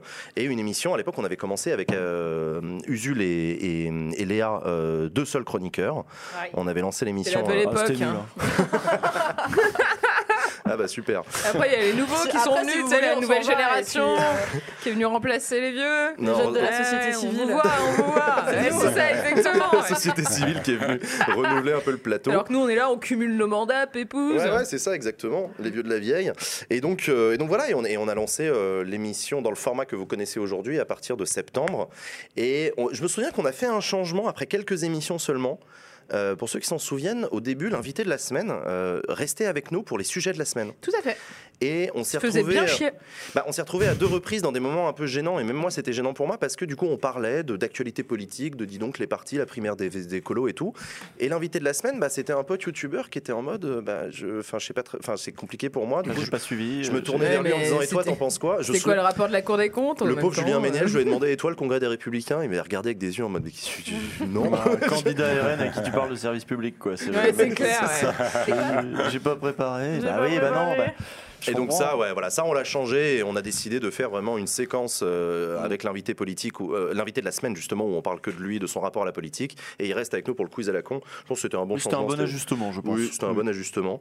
Mais euh, mais c'est moi ça je suis faire moins peur aux invités d'après aussi. euh, Oui. Ils ont dû se dire, bon, ça va, ça va, Ouais, on va ouais, pas me. clair. Moi, Non, je suis, mais moi, ça je suis, faisait je suis un très content des invités de la semaine qui ont accepté de venir. Il y en a beaucoup, hein, sachez-le, pour qui c'était vraiment pas simple euh, de venir. Ils m'ont tous dit qu'il y avait vraiment de l'anxiété euh, avant de venir sur le plateau. Euh, beaucoup n'ont pas envie de parler de politique, euh, et je le comprends parce que la politique c'est le clivage et que euh, beaucoup d'influenceurs souhaitent pas cliver. Euh, et je peux tout à fait le comprendre, mais euh, voilà, ils on, a, tous. on a eu l'inverse, mais c'était très rare. Euh, C'est-à-dire, Zach Nani, typiquement, il avait envie de parler Oui. euh, politique et de parler avec les pourquoi pas avec le politique. Euh, C'est vrai. Mais il l'a fait d'ailleurs. C'était plutôt une exception que Mm, la règle. hein. Absolument. Oui, c'est vrai, je suis d'accord. On a eu Guillaume Meurice aussi, qui était une grosse exception que j'ai accepté de faire. Moi, j'avais placé la règle dès le début. Je veux qu'on reçoive sur ce plateau, euh, en invité de la semaine, des influenceurs, enfin, des influenceurs, vous voyez ce que je veux dire, quoi, des créateurs sur Internet qui n'ont aucun rapport avec la politique, qui n'en parlent pas d'habitude, euh, pour avoir des gens qui viennent nous, nous, nous, nous- nous rapporter leur, euh, voilà, Leurs leur rapport à la politique, leurs angoisses. Et effectivement, on a, on a, on a vu au, fil, au fur et à mesure des émissions, bah, ouais, un pattern, hein, des gens qui représentent en fait assez bien cette génération de bah, la politique, non, je la suis pas, elle me saoule, et en même temps, bah, j'aimerais bien m'y intéresser, j'aimerais bien. euh, Enfin, moi, j'ai voilà, j'ai vu des échos euh, vachement intéressants avec ce que disent beaucoup de jeunes en fait. Après, il n'y a, pas que ça, il y a aussi le fait qu'on ait reçu que des influenceurs, fait que leur statut même d'influenceur faisait que, est-ce qu'ils voulaient s'aliéner une partie de leur public en allant un Ouais. poil trop loin? Donc la majorité disait oui, alors la politique, oui, bon, oui, j'ai quelques engagements, mais c'est plus, euh, je sais pas, les animaux, un peu le féminisme, un peu l'écologie, ouais, mais pas trop, Ouais, t'inquiète. puis il y en a d'autres qui étaient là, mais qu'est-ce que tu dis euh, Genre, euh, chronomusique, c'était quelque chose. Oui, alors la musique, c'est encore un autre cas spécial. Chrono. Mais c'est vrai qu'ils n'ont pas envie de s'aliéner une partie de leur public en disant ouais, j'avoue, je suis de gauche, euh, ouais. Et d'un autre côté, c'est assez représentatif euh, des 20-30 ans aujourd'hui en France. Il y a quand même beaucoup, beaucoup de jeunes de 20-30 ans qui ne sont pas nécessairement euh, euh, encartés, qui ne sont pas politisés non plus au point d'être militants. tu veux juste dire des...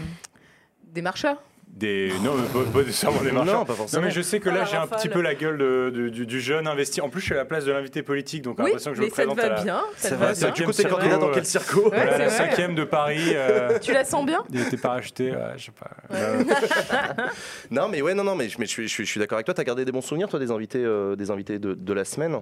Euh, des invités de la semaine, ouais, même si je, je partage un petit peu le truc euh, où c'était un peu galère de de- d'aller euh, d'aller essayer de leur, de leur soutirer des informations euh, sur euh, d'où part leur engagement, euh, qu'est-ce qui les fait bouger aujourd'hui.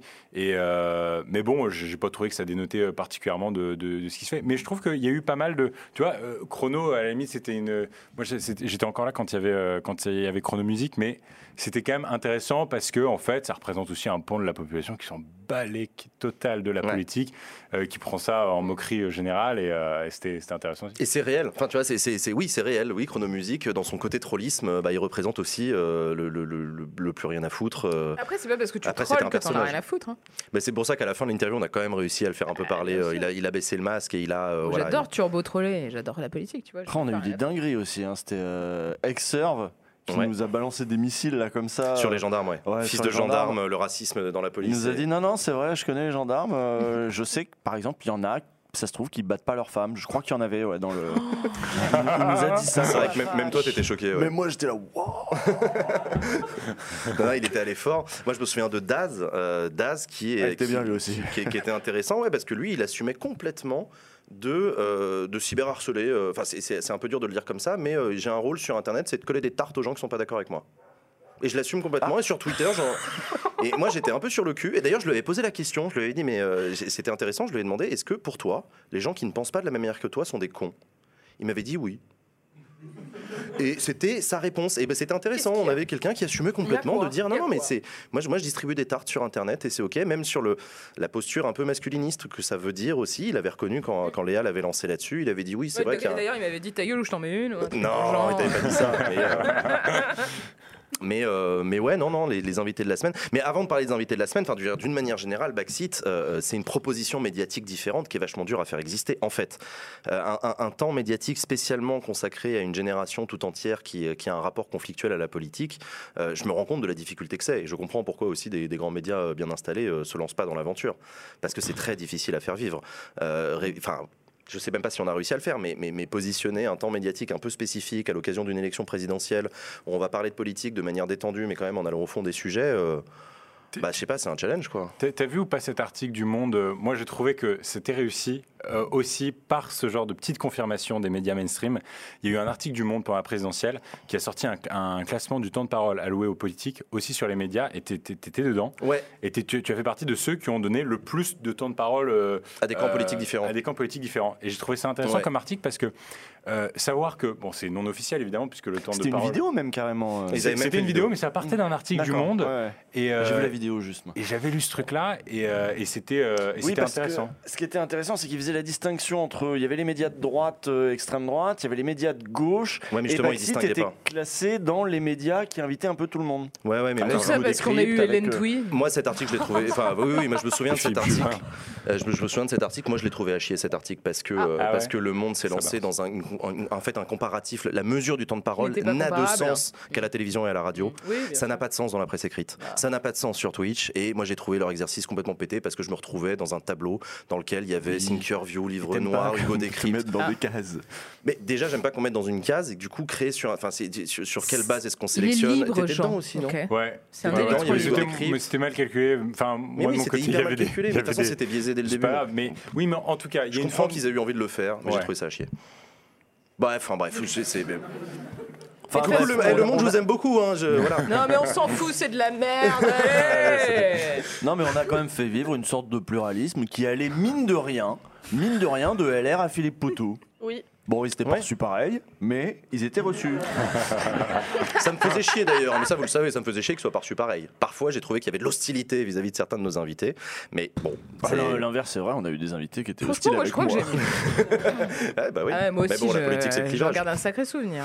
Mais, euh, mais tu vois, on, on parle des invités politiques. Ça a été très difficile de faire venir des invités politiques sur ce plateau. Alors, pas tous et pas tous pour les mêmes raisons et de la même manière. Il y a beaucoup de politiques qui me connaissent, qui connaissent ma chaîne et qui sont venus euh, d'entrée de jeu parce, parce qu'ils ont confiance en moi, qu'ils ont vu ce qu'on a créé, etc. Il y en a qui kiffent, il y en a qui ont demandé à venir. À euh, beaucoup revenir ont demandé même. à venir Oui. et à revenir. Euh, mais c'est beaucoup plus à gauche qu'à droite. On a eu une vraie difficulté à faire venir les Républicains sur ce plateau. Euh, une difficulté que je m'explique en grande partie par le fait que les Républicains, c'est un camp politique qui a une histoire euh, avec des hauts et des bas vis-à-vis des jeunes. Il y a des moments dans l'histoire où la droite française a été très proche des jeunes. 93-95, la campagne de Chirac. 2006-2007, Nicolas Sarkozy. Il y a eu des moments où voilà, les jeunes, la droite droite, ça marchait bien, ça collait bien. Et puis il y a d'autres moments où c'est le creux de la vague et en fait même les ténors du parti en fait s'en battent les couilles des jeunes. Au moment du congrès, les Républicains, moi je voulais recevoir sur ce plateau les candidats au congrès. On avait des vraies questions à leur poser, des super bonnes questions. On a reçu Philippe Juvin, Mm. que je remercie encore d'être venu, qui était très intéressant. Mais les autres, leurs conseillers com, m'ont dit au téléphone, écoute Jean, on t'aime bien euh, dans l'idée, pourquoi pas, mais tu sais, là nous on doit parler à nos adhérents et nos adhérents ils sont pas sur Twitch. pas Donc sur désolé, on va aller sur France 3 Région quoi. Bon, j'en veux pas plus que ça, mais on s'est retrouvé dans une difficulté. On, on a eu vraiment du mal à recevoir les Républicains. Moi je trouve ça triste et dommage euh, parce que je pense que c'est un camp politique qui euh, a quand même des trucs à dire. Bah ouais, après on a Bon. eu Nelly Garnier. On a eu Nelly Gardier, on a eu euh, euh, Élie Réa, qui est le, que le, Ah le oui, il est chef jeune, jeune, avec ouais, Xavier ouais, Bertrand. ouais. J'aurais préféré recevoir Xavier Bertrand. eu de. Mais on n'a pas eu de- de- gros d'anciens ministres, de gros poissons, de députés. Il y, y en a qui nous disaient ouais, pourquoi pas, mais qui nous confondaient avec une radio étudiante, parce que pour eux, bon, euh, ils connaissent pas très bien Twitch et tout, je peux pas leur en vouloir. Alors qu'à gauche, voilà, tu claquais des doigts, ils voulaient tous venir. Europe Écologie Les Verts, les socialistes, les communistes, les, les, les, les insoumis. Mais LREM aussi, hein, ils sont assez Et En Marche, chauds, alors par contre, En Marche, mais contrairement à ce qu'on peut penser, En Marche, ils ont toujours été très chauds pour venir, vraiment. Ouais. Après, ils sont très numériques. hein. La campagne numérique En Marche, c'est un truc euh, qui est hyper bien rodé, alors que la campagne numérique chez LR, ça. Ah bah, c'est- il y en a pas. tu, as écouté, tu as écouté le podcast de Valérie j'ai écouté. Pécresse J'ai fait une chronique sur France Inter sur le podcast de Pécresse que j'ai trouvé plutôt réussi, mais elle a fait que quatre épisodes et elle a arrêté. Ah ouais. Mais bon, bah, c'est comme ça, dont acte, euh, dont acte. J'aurais vraiment voulu qu'on ait plus euh, la droite française, parce que pour le coup, on avait des vraies questions à leur poser hein, sur, la mutation politique de ce camp-là, sur l'émergence du racisme en interne à leur parti, qui historiquement été dans un gaullisme, un chiracisme de rejet de l'extrême droite, le cordon euh, sanitaire, on en a parlé plusieurs fois sur ma chaîne. Bon, j'aurais voulu leur poser la question à, à eux davantage, c'est pas grave. On a quand même reçu des gens importants, on a reçu des ministres à plusieurs reprises, on a reçu trois, je crois, quand même. Pas dégueulasse. Euh, Julien de Normandie, Barbara Pompili, Barbara Pompili, Clément Beaune. Clément Beaune. Et c'est tout. Et je crois que c'est tout. hein.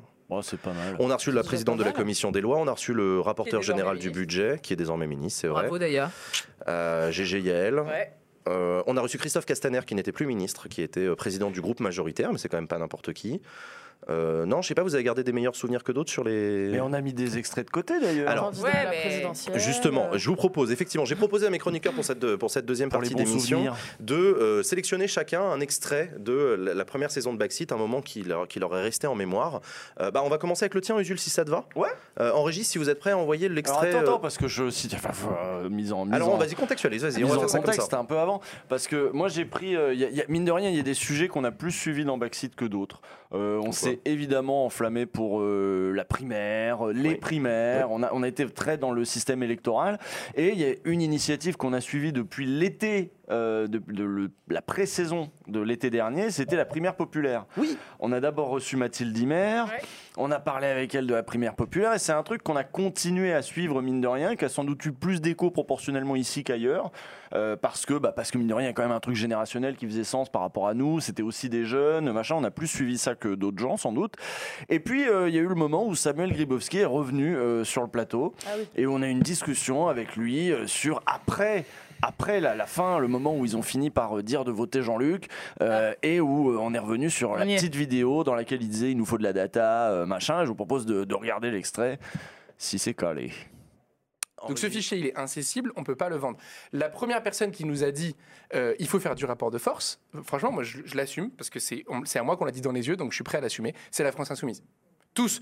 Et ils m'ont dit combien vous avez de data, ensuite on discute. Donc moi j'entends, c'est leur formation parce qu'ils politique. font la même chose avec Mais leur bien sûr, je suis pour, ça consistait à Et faire exactement la même chose. et c'est une forme de data démocratique parce que quand la France insoumise nous dit, et je les soutiens aujourd'hui avec joie, quand ils nous disent on veut de la data pour gagner cette élection, c'est pas pour la vendre ou pour l'exploiter, c'est juste pour avoir l'oreille de personnes qui sont beaucoup plus facilement aujourd'hui accessibles dans leur boîte mail que dans la rue Et qui ou sont que dans les corps intermédiaires, qui sont surtout en plein Covid. Donc quand la France insoumise nous dit combien vous avez de mails, c'est ça qui compte, il faut pas diaboliser cette attitude-là. Donc oui, dans, dans cette vidéo, on m'a fait passer pour un start-upper macronien parce que je parlais C'était de le data. langage. Bah peut-être que Tout le le langage, était imprégné de ça. Je suis désolé, mais Pour un je- militant politique classique, c'est vrai qu'on entend ça. fait, Oui. mais comment il parle? Mais je comprends, Ouais, mais, mais je suis ni macronien oui. ni start-upper. Mais Donc je dire comprends. euh, data, c'est le mot est choquant. Non mais, mais non, c'est pas le mot, c'était le, le- le- tout le oui, vocabulaire, le qui était comme vocabulaire, ça. bah voilà, bah, ça, ça, je suis désolé. Si la forme a blessé ou choqué, euh, quand j'ai fait la marche pour la Constitution, là, pour la sixième à Paris, beaucoup de gens sont venus me voir pour me dire que ça les avait blessés. Bah, je leur dis, je suis navré, sincèrement. Mais sur le fond, la data, bien sûr qu'elle participe à gagner une élection, et c'est le Sunrise aussi aux États-Unis. Vous avez raison, qui nous l'a appris. Bon, Alors pourquoi j'ai choisi cet extrait-là? Parce que c'est un moment où il a pu s'expliquer, parce qu'eux ils se sont mangés une tempête médiatique qui a été un très très, un très, très dur moment euh, aussi pour eux. Et c'est un moment où il a pu s'expliquer après que le truc soit retombé. Et Backseat, ça a été un espace aussi pour reparler de ça à froid, au moment où tous les autres médias étaient passés à autre chose, parce qu'il se passait plein d'autres choses. Et moi j'ai aimé qu'ici on ait pu suivre le truc sur le long cours, en rencontrant euh, les acteurs de ce truc-là, des nouvelles initiatives comme ça. Nous on les a critiquées aussi, hein, mais, mais c'était bien de pouvoir euh, s'expliquer là-dessus. Et Samuel Gribowski s'en est pris évidemment plein la gueule euh, à cette époque-là, par tout le monde, par les insoumis, par les écolos. Par... Mais là, il a expliqué que, bah ouais, on me dit de faire le rapport de force. C'est les insoumis qui m'ont dit fais le rapport de force. Alors j'ai dit on va faire le rapport de force. Et donc c'est. ouais. Voilà, donc je trouvais que c'était un moment intéressant de, de ce que pouvait aussi donner Backseat, euh, y compris hors de la frénésie médiatique de temps en temps, redescendre, euh, pour, y compris rétrospectivement. Sur Je vois ce que tu veux dire, a je suis d'accord avec toi. Alors moi, je, je continue là-dessus sur un bon souvenir que j'ai gardé de l'interview de Samuel Gribowski, c'est qu'à la fin de l'interview, euh, on lui a parlé du cyberharcèlement qu'il a vécu, qu'il a Mm. subi de la part Mm. des militants insoumis sur Internet. Il était surpris qu'on aborde ce sujet-là. Du coup, il s'est livré, il nous a dit qu'effectivement, euh, c'était d'une violence inouïe, des menaces de mort, etc. C'était, très violent. Et pourquoi je vous dis ça? C'est parce qu'après l'émission, je suis resté en contact avec Samuel Gribowski, on est même allé prendre un café ensemble, et il m'a dit que depuis son passage sur Backseat, il a reçu une, un- un- une flopée d'excuses de plein de gens qui lui ont envoyé des DM pour lui dire salut je t'ai vu sur Backseat je tenais juste à dire que bah en fait je me suis reconnu dans les gens qui t'ont de fait harcelé et que je voulais juste te dire que je suis désolé et tout et donc il m'envoyait des textos en me disant bah Jean depuis que je suis passé sur Backseat tous les jours ça n'arrête pas. Des, des gens qui me disent on a un vrai problème à la France Insoumise de cyberharcèlement et, et voilà. Et donc je voulais dire que je suis désolé et tout machin évidemment le fait qu'il ait rejoint la France Insoumise aidait à cette réconciliation mais euh, mais voilà c'était c'était intéressant. Du coup, peut-être que si tu invites Manuel Valls, il va revenir sur Twitter. Mais c'est que blague à part, euh, Manuel Valls, je rêve de l'interviewer. C'est extrêmement intéressant, Manuel Valls, son parcours politique, ce qu'il a incarné, les attentats de 2015. J'ai envie de revenir avec lui sur beaucoup de choses, sur la deuxième gauche, sur son histoire et tout. Bon, euh, Puis, un jour peut-être, mais. Il faut dire aussi qu'il y a des gens qui très bien qui font de la data et des startups. A- Ça va, tu t'es senti visé, Gaspard Non, non, non, mais, non, mais moi je trouve ça intéressant l'extrait parce que j'étais plus, euh, j'étais plus là sur le.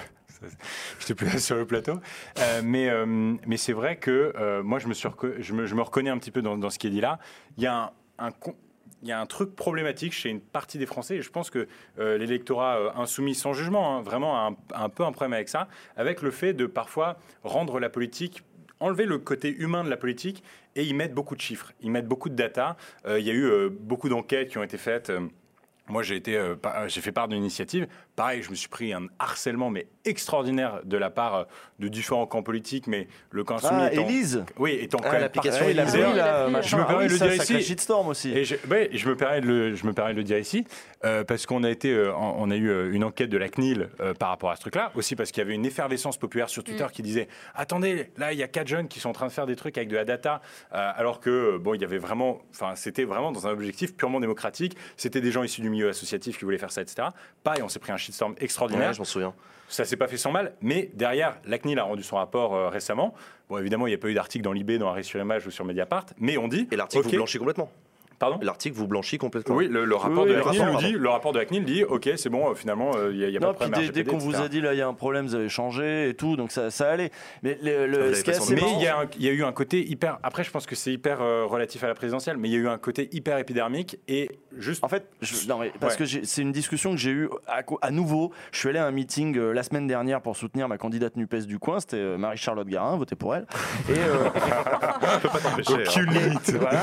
Et, euh, et, l'animation euh, hum, du militantisme, là, du tractage, du machin, était faite par euh, des gens de la primaire populaire. Et ils parlaient tous euh, en mode start-up. Et alors, euh, petit, petit décalage, tu vois. Et après, moi, je leur dis, je leur ai dit, vous vous rendez compte, là, vous étiez devant une assemblée de militants et vous leur parlez de contacts à réactiver et de machin et de, De à transformer.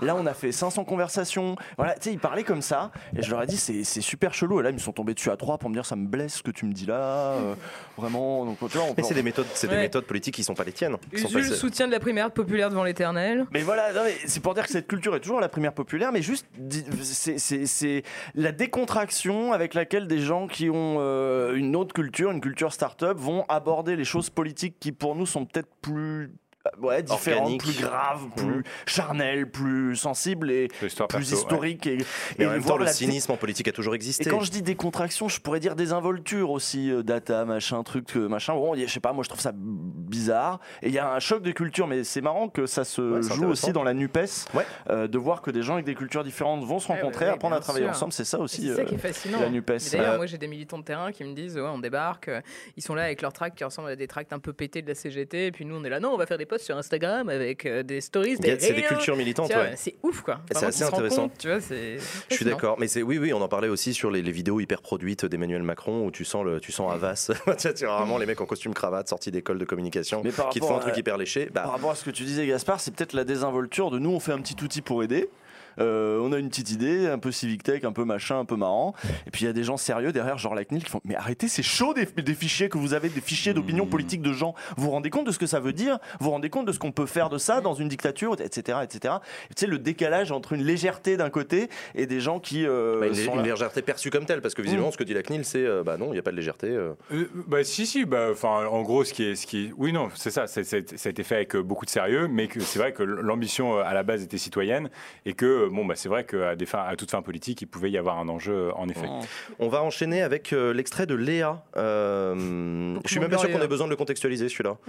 Euh, si, je vais quand même en dire un mot. euh, Vas-y. Après. Attendez un mot après. Alors la régie, vous pouvez envoyer l'extrait de Léa, allez-y.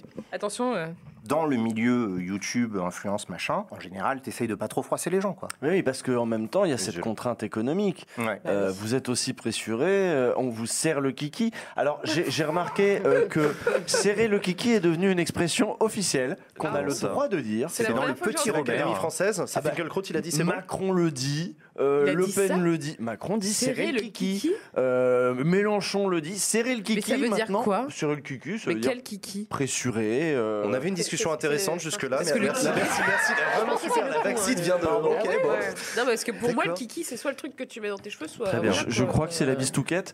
Donc, je crois que c'est vraiment Très bien, on ça. enchaîne Oui. Alors, pourquoi je parlais de serrer le Je kiki sais pas, t'es parti dans un truc là, mais là tu reviens de Ah perdre le je contrôle de vaccine. Les peluches qui suçaient le pouce. Ah Oui, il y avait les kikis, ouais, c'est ça. Oui, mais moi je participe à la discussion. Eh, on enchaîne là. Euh, Mais moi j'essaie d'enchaîner, c'est vous qui avez bloqué sur euh, serrer le kiki. euh, voilà. Je vous ai dit en plus c'était validé, Macron le dit, tout ça, on a le droit de dire serrer le kiki. Ok, les pieds sur la table, vas-y, très bien. Euh, Il n'y a plus de respect, il n'y a plus rien. On parlait d'influence et du fait que j'ai des espèces de Bah que voilà, en fait, d'enjeux économiques. Ce, ce- Oui, et t'es pas le seul en fait. Est-ce que tu Mm. penses pas qu'il y a un certain nombre d'autres euh, acteurs euh, que toi de ce milieu-là qui en diraient euh, vachement plus si on leur serrait pas euh, le, Oui, bon, le- la vis, la les vis. cordons de la bourse? Voilà. Oh là là.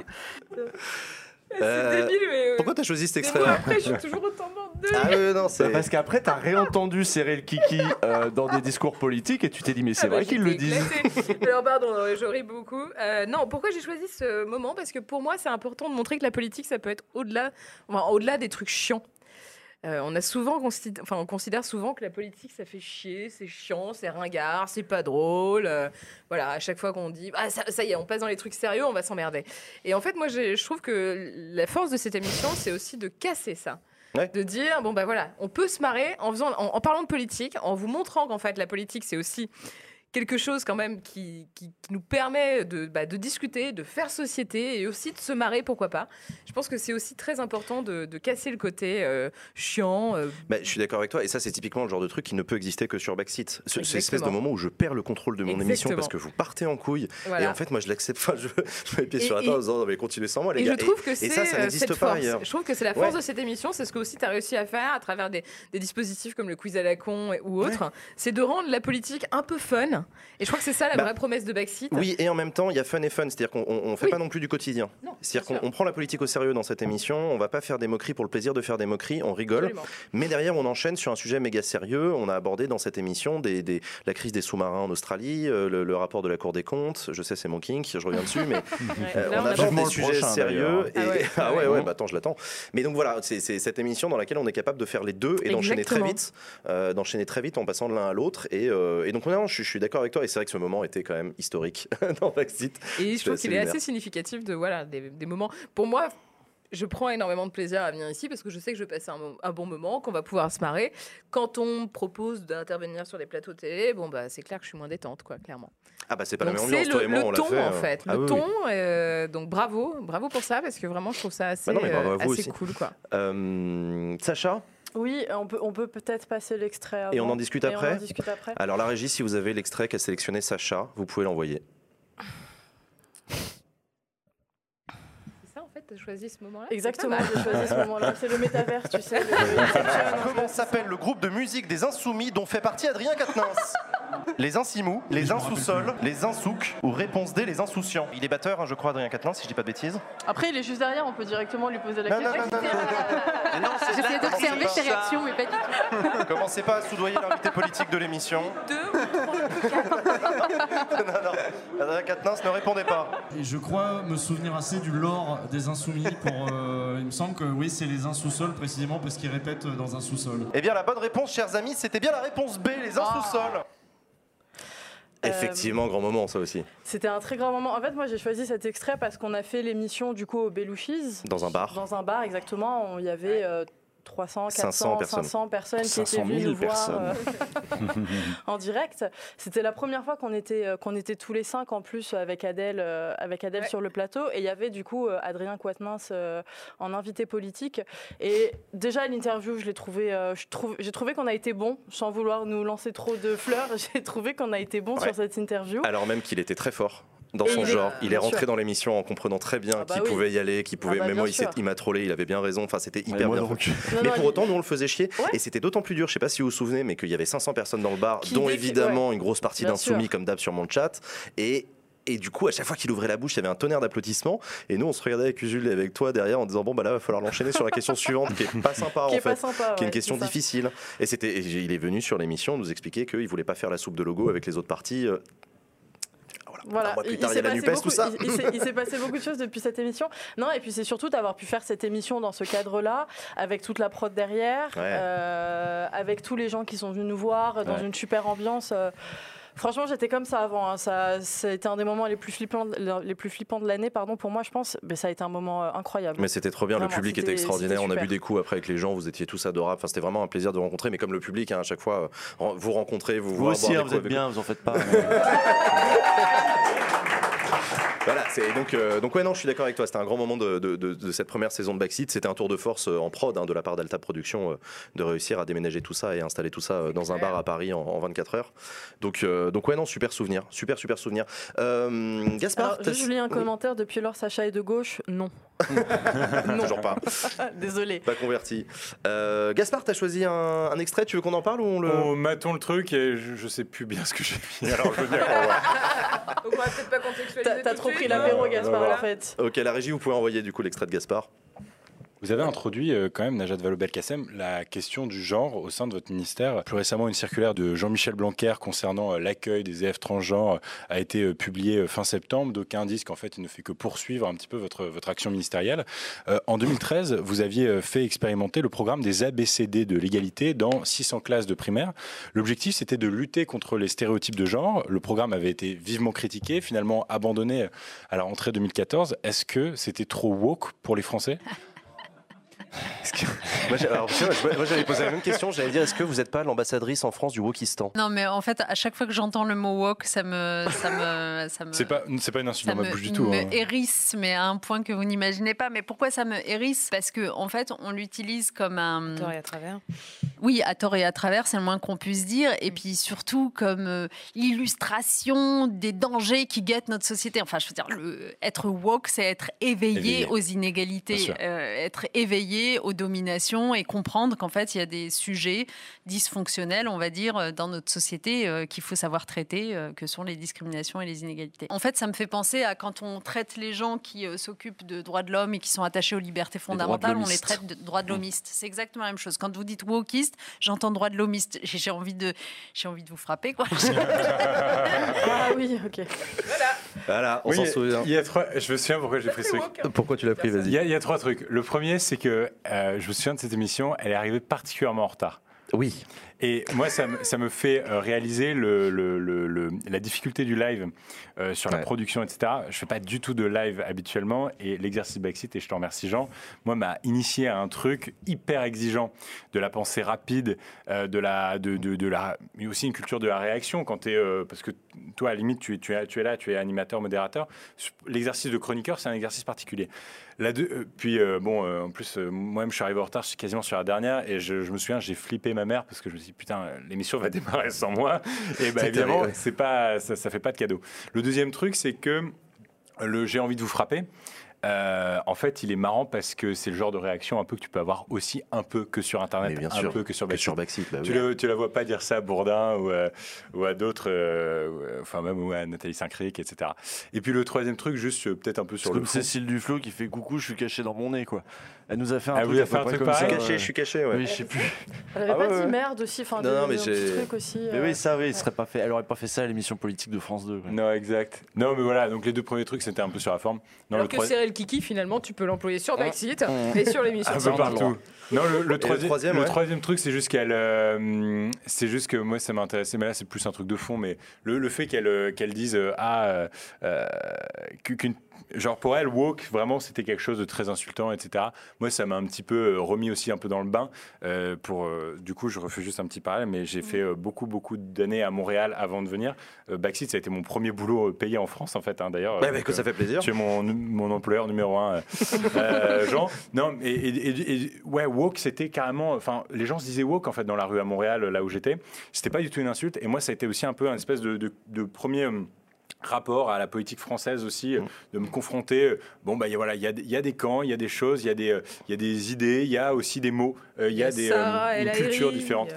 Euh, Il y a euh, Blanquer. des Sarah El Haïry, il y a des Najat Vallaud-Belkacem, euh, et euh, il y en a d'autres aussi. Il y, a des- il y a plein de gens nouveaux qui arrivent. Bref, j'ai trouvé ça très intéressant. Ça a été aussi un, un pre- une vraie immersion dans la culture euh, politique française. Bah, C'était euh, intéressant et surtout ça nous rappelle, euh, et ça fait un parallèle avec ce qu'on disait au début de cette émission, l'ambiance médiatique en France à l'automne dernier, je pense qu'on l'a oublié, mais c'était lunaire. Ouais. C'était Éric Zemmour a mangé une tartine, Éric Zemmour est en train de marcher dans la rue, Éric Zemmour, il y avait une ambiance d'extrême droite. J'ai un souvenir où hein. avec Usul on avait regardé ensemble euh, euh, Éric Zemmour chez euh, Face à Baba. face à Baba, donc chez Cyril Hanouna. Ah oui. Et donc il y avait une ambiance euh, acquise euh, du coup à Éric Zemmour, c'était l'invité, il y avait des gens qui venaient, etc. Et il y avait Alexis Corbière de la France Insoumise qui venait. Et Alexis Corbière était l'élément intolérable de l'émission. Lui qui venait avec son antiracisme, alors peut-être avec son peut-être avec son bagou, etc. euh, mais en même temps, j'ai envie de dire, c'est Cyril Hanouna, hein, c'est aussi une ambiance ces émissions.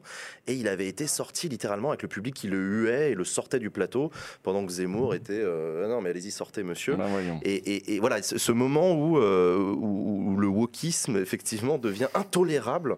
Et c'est ce qu'on disait au début de l'émission, t'étais pas là, Gaspard, mais c'est comment l'ambiance a changé depuis la NUPES. Ça y est, Mélenchon devient l'opposant numéro un. Ça y est, on se remet à parler de violences policières, on se remet à parler de. De, de- c'est- c'est c'est fou à quel point notre, notre débat public est capable d'évoluer en quelques mois. Et c'est bon, c'est c'est- c'est assez impressionnant. Il faut vraiment que tu parles dans le micro, ça fait depuis le début de la saison que je le dis. Ouais, là, elle se fait les ongles des pieds. Euh, Non, non, vous bah, de toute façon, c'est pas important. Donc, euh, oui, non, si elle, si elle s'énerve quand tu lui dis ça, c'est parce que elle, elle a ces, ces mois de débat derrière où euh, le moindre truc où tu dis attention, c'est pas très euh, féministe, euh, ah ok, c'était on te saute dessus quoi. Et elle est, elle est à bout, comme le débat politique, comme le débat public, comme tu le dis, ouais, était à bout à ce moment-là quoi sur ces trucs là. Et, et paradoxalement, mais tu, tu dis, il se passe beaucoup de choses en, en quelques mois. Moi, la fois dernière que j'étais sur, sur ce siège, il y avait, je crois que. On était à peu près à la période, euh, ok, est-ce que Xavier Bertrand va être au second tour Oh, Donc, euh, purée, ouais, il s'en est passé des choses, hein. ouais, il peut se passer des choses et, euh, et on était euh, aussi loin de s'imaginer que ce serait Pape Ndiaye euh, qui, Ouais. euh, succès, qui euh, pense soit le que, successeur ouais, lui- de, Jean-Michel ouais. Blanquer et fasse un peu la continuité de. Najat. Non mais c'est vrai, c'est vrai, je, je suis d'accord avec toi. Et, euh, et alors moi, du, moi aussi du coup j'ai sélectionné un, un extrait, euh, justement l'extrait avec Cécile Duflot. Euh, Oui. Cécile Duflot qui est venue, donc qui n'est plus en politique, qui est sortie de la politique, qui est aujourd'hui euh, la patronne d'une ONG qui s'appelle Oxfam et qui milite pour le pour le- pour l'environnement et la lutte contre les inégalités, euh, et qui était venue nous parler un peu le retour sur sur son époque politique, sur comment est-ce qu'elle le vivait à l'époque, et elle nous avait raconté euh, bah, ça. Pendant longtemps, j'ai été, vous l'avez montré, chef du parti des écolos, qui s'engueulaient quand même de temps en temps. Et je disais, non, mais c'est bien qu'on ait des débats, je pourrais même refaire ma voix d'avant, euh, qu'on ait des débats entre nous, ça donne de la clarté à la ligne politique qui est portée par le parti. Et ça, ça envoie un message de transparence vis-à-vis des électeurs. Mon cul, c'est du poulet. En fait, quand vous n'avez pas à bouffer à la fin du mois, vous n'avez pas envie qu'il y ait un grand débat de clarté, de machin. Vous avez envie que globalement, là, il y ait une majorité de gauche écolo, où ce soit à minima moins, moins pire et qu'ils soient capables de se parler. Voilà, c'est pas tant pour la... mon cul c'est du poulet. On en revient à euh, c'est des, des- des trucs que nos invités politiques ont lâchés sur ce plateau qui lâchent pas ailleurs. D'ailleurs, elle s'en souvenait pas qu'elle l'avait dit quand je lui ai rappelé après. morte de honte, en temps morte de rire. Euh, euh, mais euh, mais je suis d'accord avec toi. Ce, ce, ce moment où, où là Cécile Duflot elle nous lâche un truc de, de vérité d'un responsable politique qui est sorti de la politique qui dit mais putain à l'époque je disais des conneries sur les plateaux de télé et j'y croyais qu'à moitié mais vous comprenez machin alors qu'aujourd'hui je suis beaucoup plus radical je vois les choses différemment et je suis content du coup qu'on ait reçu Cécile Duflot aussi pour cette raison là. Euh, J'aurais voulu qu'on reçoive Benoît Hamon aussi pour la même Ah raison. bah oui. Je le- Exactement. sorti de la politique et maintenant quel regard vous portez dessus? Rappelez-vous à l'époque et, euh, et c'était vachement chouette. Et, et pour revenir sur le mon cul c'est du poulet et ça fait euh, écho à ce que tu disais, euh, on a eu sur ce plateau effectivement des politiques qui ont lâché des trucs. Je me souviens la première c'était Barbara Pompili qui sans faire attention et sans même le remarquer à elle-même elle a lâché un putain. Genre Mm. un espèce de teint, enfin un truc comme ça dans sa phrase. Et, et moi je me suis dit, putain, elle est ministre, elle vient de le dire, jamais elle l'aurait dit sur un autre plateau. On a eu euh, Castaner qui nous a dit, moi ça me fait chier quand vous dites ça.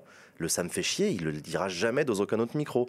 Et donc c'est ces moments où Baxit Mm. a réussi aussi sa mission euh, d'accueillir des politiques dans un contexte Ouais. qui les rend euh, susceptibles de... De dire des gros mots. De Ouais, dire des gros mots. des Mais parce que vous les connaissez comme moi, les politiques, quand on discute avec eux en micro, qu'on fume des clopes ou qu'on boit des Mais coups. bien sûr, mais même ils te parlent eux, hein. franco, ils disent mais casse les couilles, l'autre il j'ai Ouais, envie de co- coller des tartes et tout. Mais ils reprennent le contrôle dès qu'ils sont derrière un micro, Mais ils redeviennent des politiques. Attends, moi, je me souviens une fois, j'étais sur France Info TV. J'arrive juste avant, il y avait euh, Coralie Dubos avec euh, Emmanuel Bompard qui sortait de plateau. Alors en plateau, ils étaient là, vous, monsieur Bompard, machin. Et puis derrière, je crois que c'était Bompard.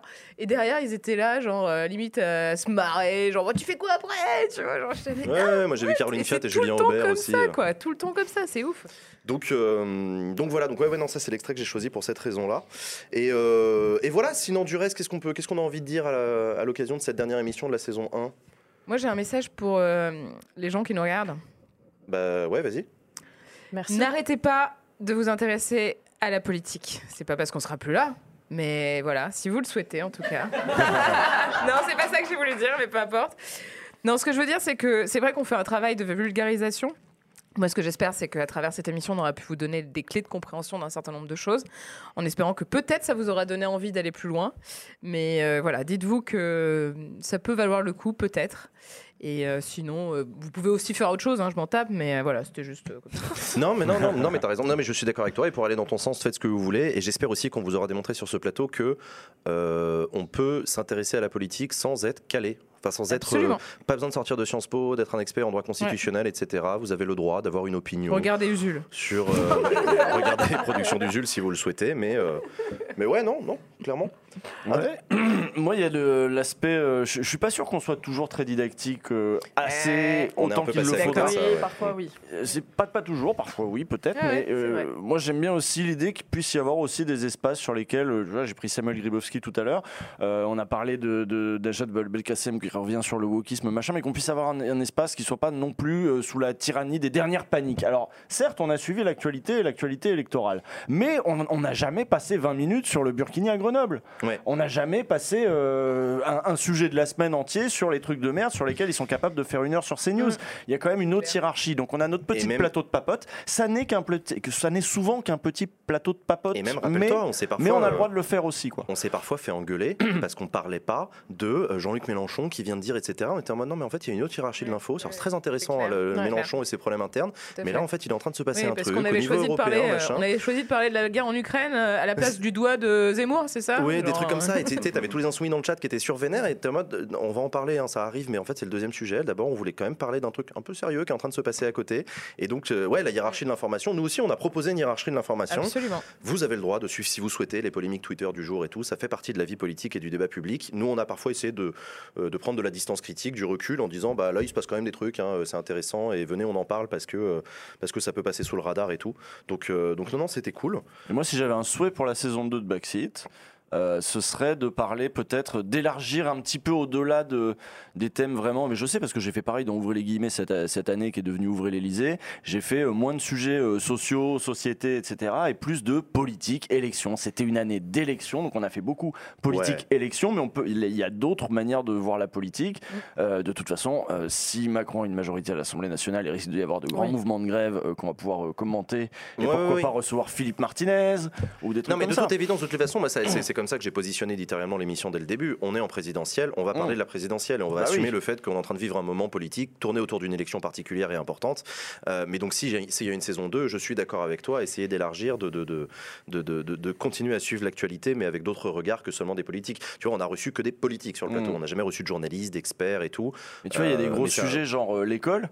On n'a jamais fait une émission vraiment, sans- vraiment sur l'école. Même avec Ouais. Najat Vallaud-Belkacem, on lui a aussi un peu parlé d'autres choses.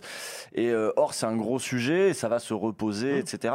Et, et c'est vrai qu'on a plutôt Mmh. Après, été oui. sur les élections, les élections. quoi. Ouais, ouais, c'est vrai. Non, non, et Mais puis le côté politique politicienne, parce Voilà, que, parce que ça. ça. nous intéressait aussi. Euh, après, je- moi, je, je souhaite continuer à suivre l'actualité. Ah bah. Je, je veux pas faire une émission comme ça, sortie du pavillon, on parle d'environnement. Bah, il Ah se oui, passe un non, truc bah non, particulier en toujours ce sur moment, l'actualité, toujours, voilà. bien sûr. Euh, donc voilà. Dernier truc à dire, Gaspard? Non, moi, j'ai continué à regarder l'émission euh, sans, sans forcément être sur le plateau et j'ai pris, euh, franchement, j'avais pas une culture de l'actu euh, chaude euh, aussi. euh, tu vois, je, je lisais pas nécessairement la presse tous les matins. Moi, j'étais, j'avais une matinale de temps en temps dans les oreilles, mais je, me suis mis à regarder l'émission vraiment assez fidèlement, plus sur la partie actu de la semaine. J'ai rattrapé du coup quelques extraits. Certains invités politiques qui sont aussi des séquences hyper intéressantes. Mais je trouve que l'émission a beaucoup de sens aussi euh, parce qu'il y a trop peu d'acteurs qui aujourd'hui nous permettent d'avoir une vraie euh, veille d'actualité, euh, une vraie revue de presse qui soit euh, parce que c'est intéressant de suivre une personne, un humain, mais forcément tu vas rentrer dans une forme de, de, de biais par rapport à cette personne. Là, il y a quand même une, une pluralité d'opinions qui est, qui, est- qui est- qui est sur le plateau et, euh, et- et là-dessus c'était très intéressant. Donc j'ai eu beaucoup de plaisir à vous écouter euh, Il y aussi. a beaucoup de gens euh, qui m'ont dit que c'était leur partie préférée, la revue de la semaine. euh. Oui, je le comprends. Alors, tiens, tiens, tu vois, ouais, sur les retours, euh, moi j'ai eu- vraiment deux échos très intéressants sur les invités de la semaine et le quiz à la con. Euh, Il y, a des- il y a des personnes qui généralement sont plutôt des passionnés de politique qui disent mais je comprends pas pourquoi vous, in- pourquoi vous invitez des gens qui s'en branlent de la politique, c'est naze, c'est la partie qui m'intéresse le moins, euh, etc. Et le quiz à la con, pareil, c'est vraiment à chier, euh, machin, soyez sérieux, bordel. Euh, je peux le comprendre. Et d'autres qui à l'inverse disaient c'est le seul truc que je regarde. C'est l'invité de la semaine. Moi, je suis désolé, là, vos sujets de la semaine et votre invité politique, euh, moi, vous- me perdez. Euh, moi, je préfère voir un youtubeur euh, qui me ressemble et qui est comme moi, un peu largué et tout. Moi, je comprends Donc, vois, Gaspard, les deux. parce que le- bah, je comprends les deux. hein, je... L'invité de la semaine, il est bien ou pas bien, tu peux t'en foutre, le connaître ou pas le connaître, ça peut être, mais c'est assez aléatoire, ça dépend complètement de l'invité, Ah ouais. pas seulement celui de la semaine, je veux dire, même l'invité Bah politique. Alors que la revue de la semaine, ouais, c'est un truc, un- je crois que c'est un des trucs qu'on prépare le plus de toute Ah façon. oui. Ah bah oui. Ah oui, oui, oui, je pense Oui, oui. aussi, C'est le truc le plus préparé. Ouais. Euh, donc, euh, ouais, Et, je sais pas. et ça me fait réaliser un truc quand même, c'est que la- les, les séquences de cette émission sont quand même hyper variées. L'actu, enfin, tu as peu d'émissions aujourd'hui qui font autant de choses, qui font à la fois de l'actu, mais qui font aussi, Mm. qui reçoivent un invité, mais aussi une interview politique et à la fois une séquence de jeu et de carte blanche. Il y a beaucoup, beaucoup de séquences. Tu Il y a vois, un c'est- chien, c'était des hyper fois, ambitieux. aussi. Des fois, il y a des chiens, il y a des happenings. Non, c'est vrai, c'est vrai qu'il y a beaucoup de, séquences, c'est vrai. On avait, on avait réfléchi à en rajouter, etc. Et en fait, c'est déjà deux heures et demie d'émission, c'est déjà assez long. et euh, et c'est suffisamment varié. euh, ouais, ouais, non, non, non, mais c'est vrai. Non, bah, je- non, c'est plutôt une bonne émission. hein. Oui, c'est bien, globalement. Et toi, c'est Jean cool. Bravo, Jean. Euh, non, non, mais merci, émission, Jean. merci à vous. Non, mais merci à vous. C'est grâce, c'est grâce à vous. Merci à vous, le public aussi. Donc voilà, c'est juste la fin de la saison 1. Euh, moi, je vais partir en vacances. Je vais prendre le temps de me reposer, tout ça. On verra s'il y aura une saison 2, dans quelles conditions, etc. On verra plus tard. Merci à vous d'avoir suivi cette émission. Merci d'avoir kiffé. Merci à vous, le public. Merci à mon coproducteur, à Tab Production, avec qui on a lancé cette aventure. Et, c'était pas facile. Et ils ont assuré du début à la fin. Euh, merci à vous, les chroniqueurs et les chroniqueuses, parce que pour vous aussi, c'était un apprentissage. Merci à nos invités qui ont accepté de se prêter à l'exercice. C'était pas toujours facile. Merci à nos euh, partenaires qui ont accepté de financer l'émission euh, via le Before de Backseat. Je ne vais oublier personne. Merci le public. C'est la fin de Backseat. Bon été à tous. Ciao, bye bye. Au revoir tout le monde.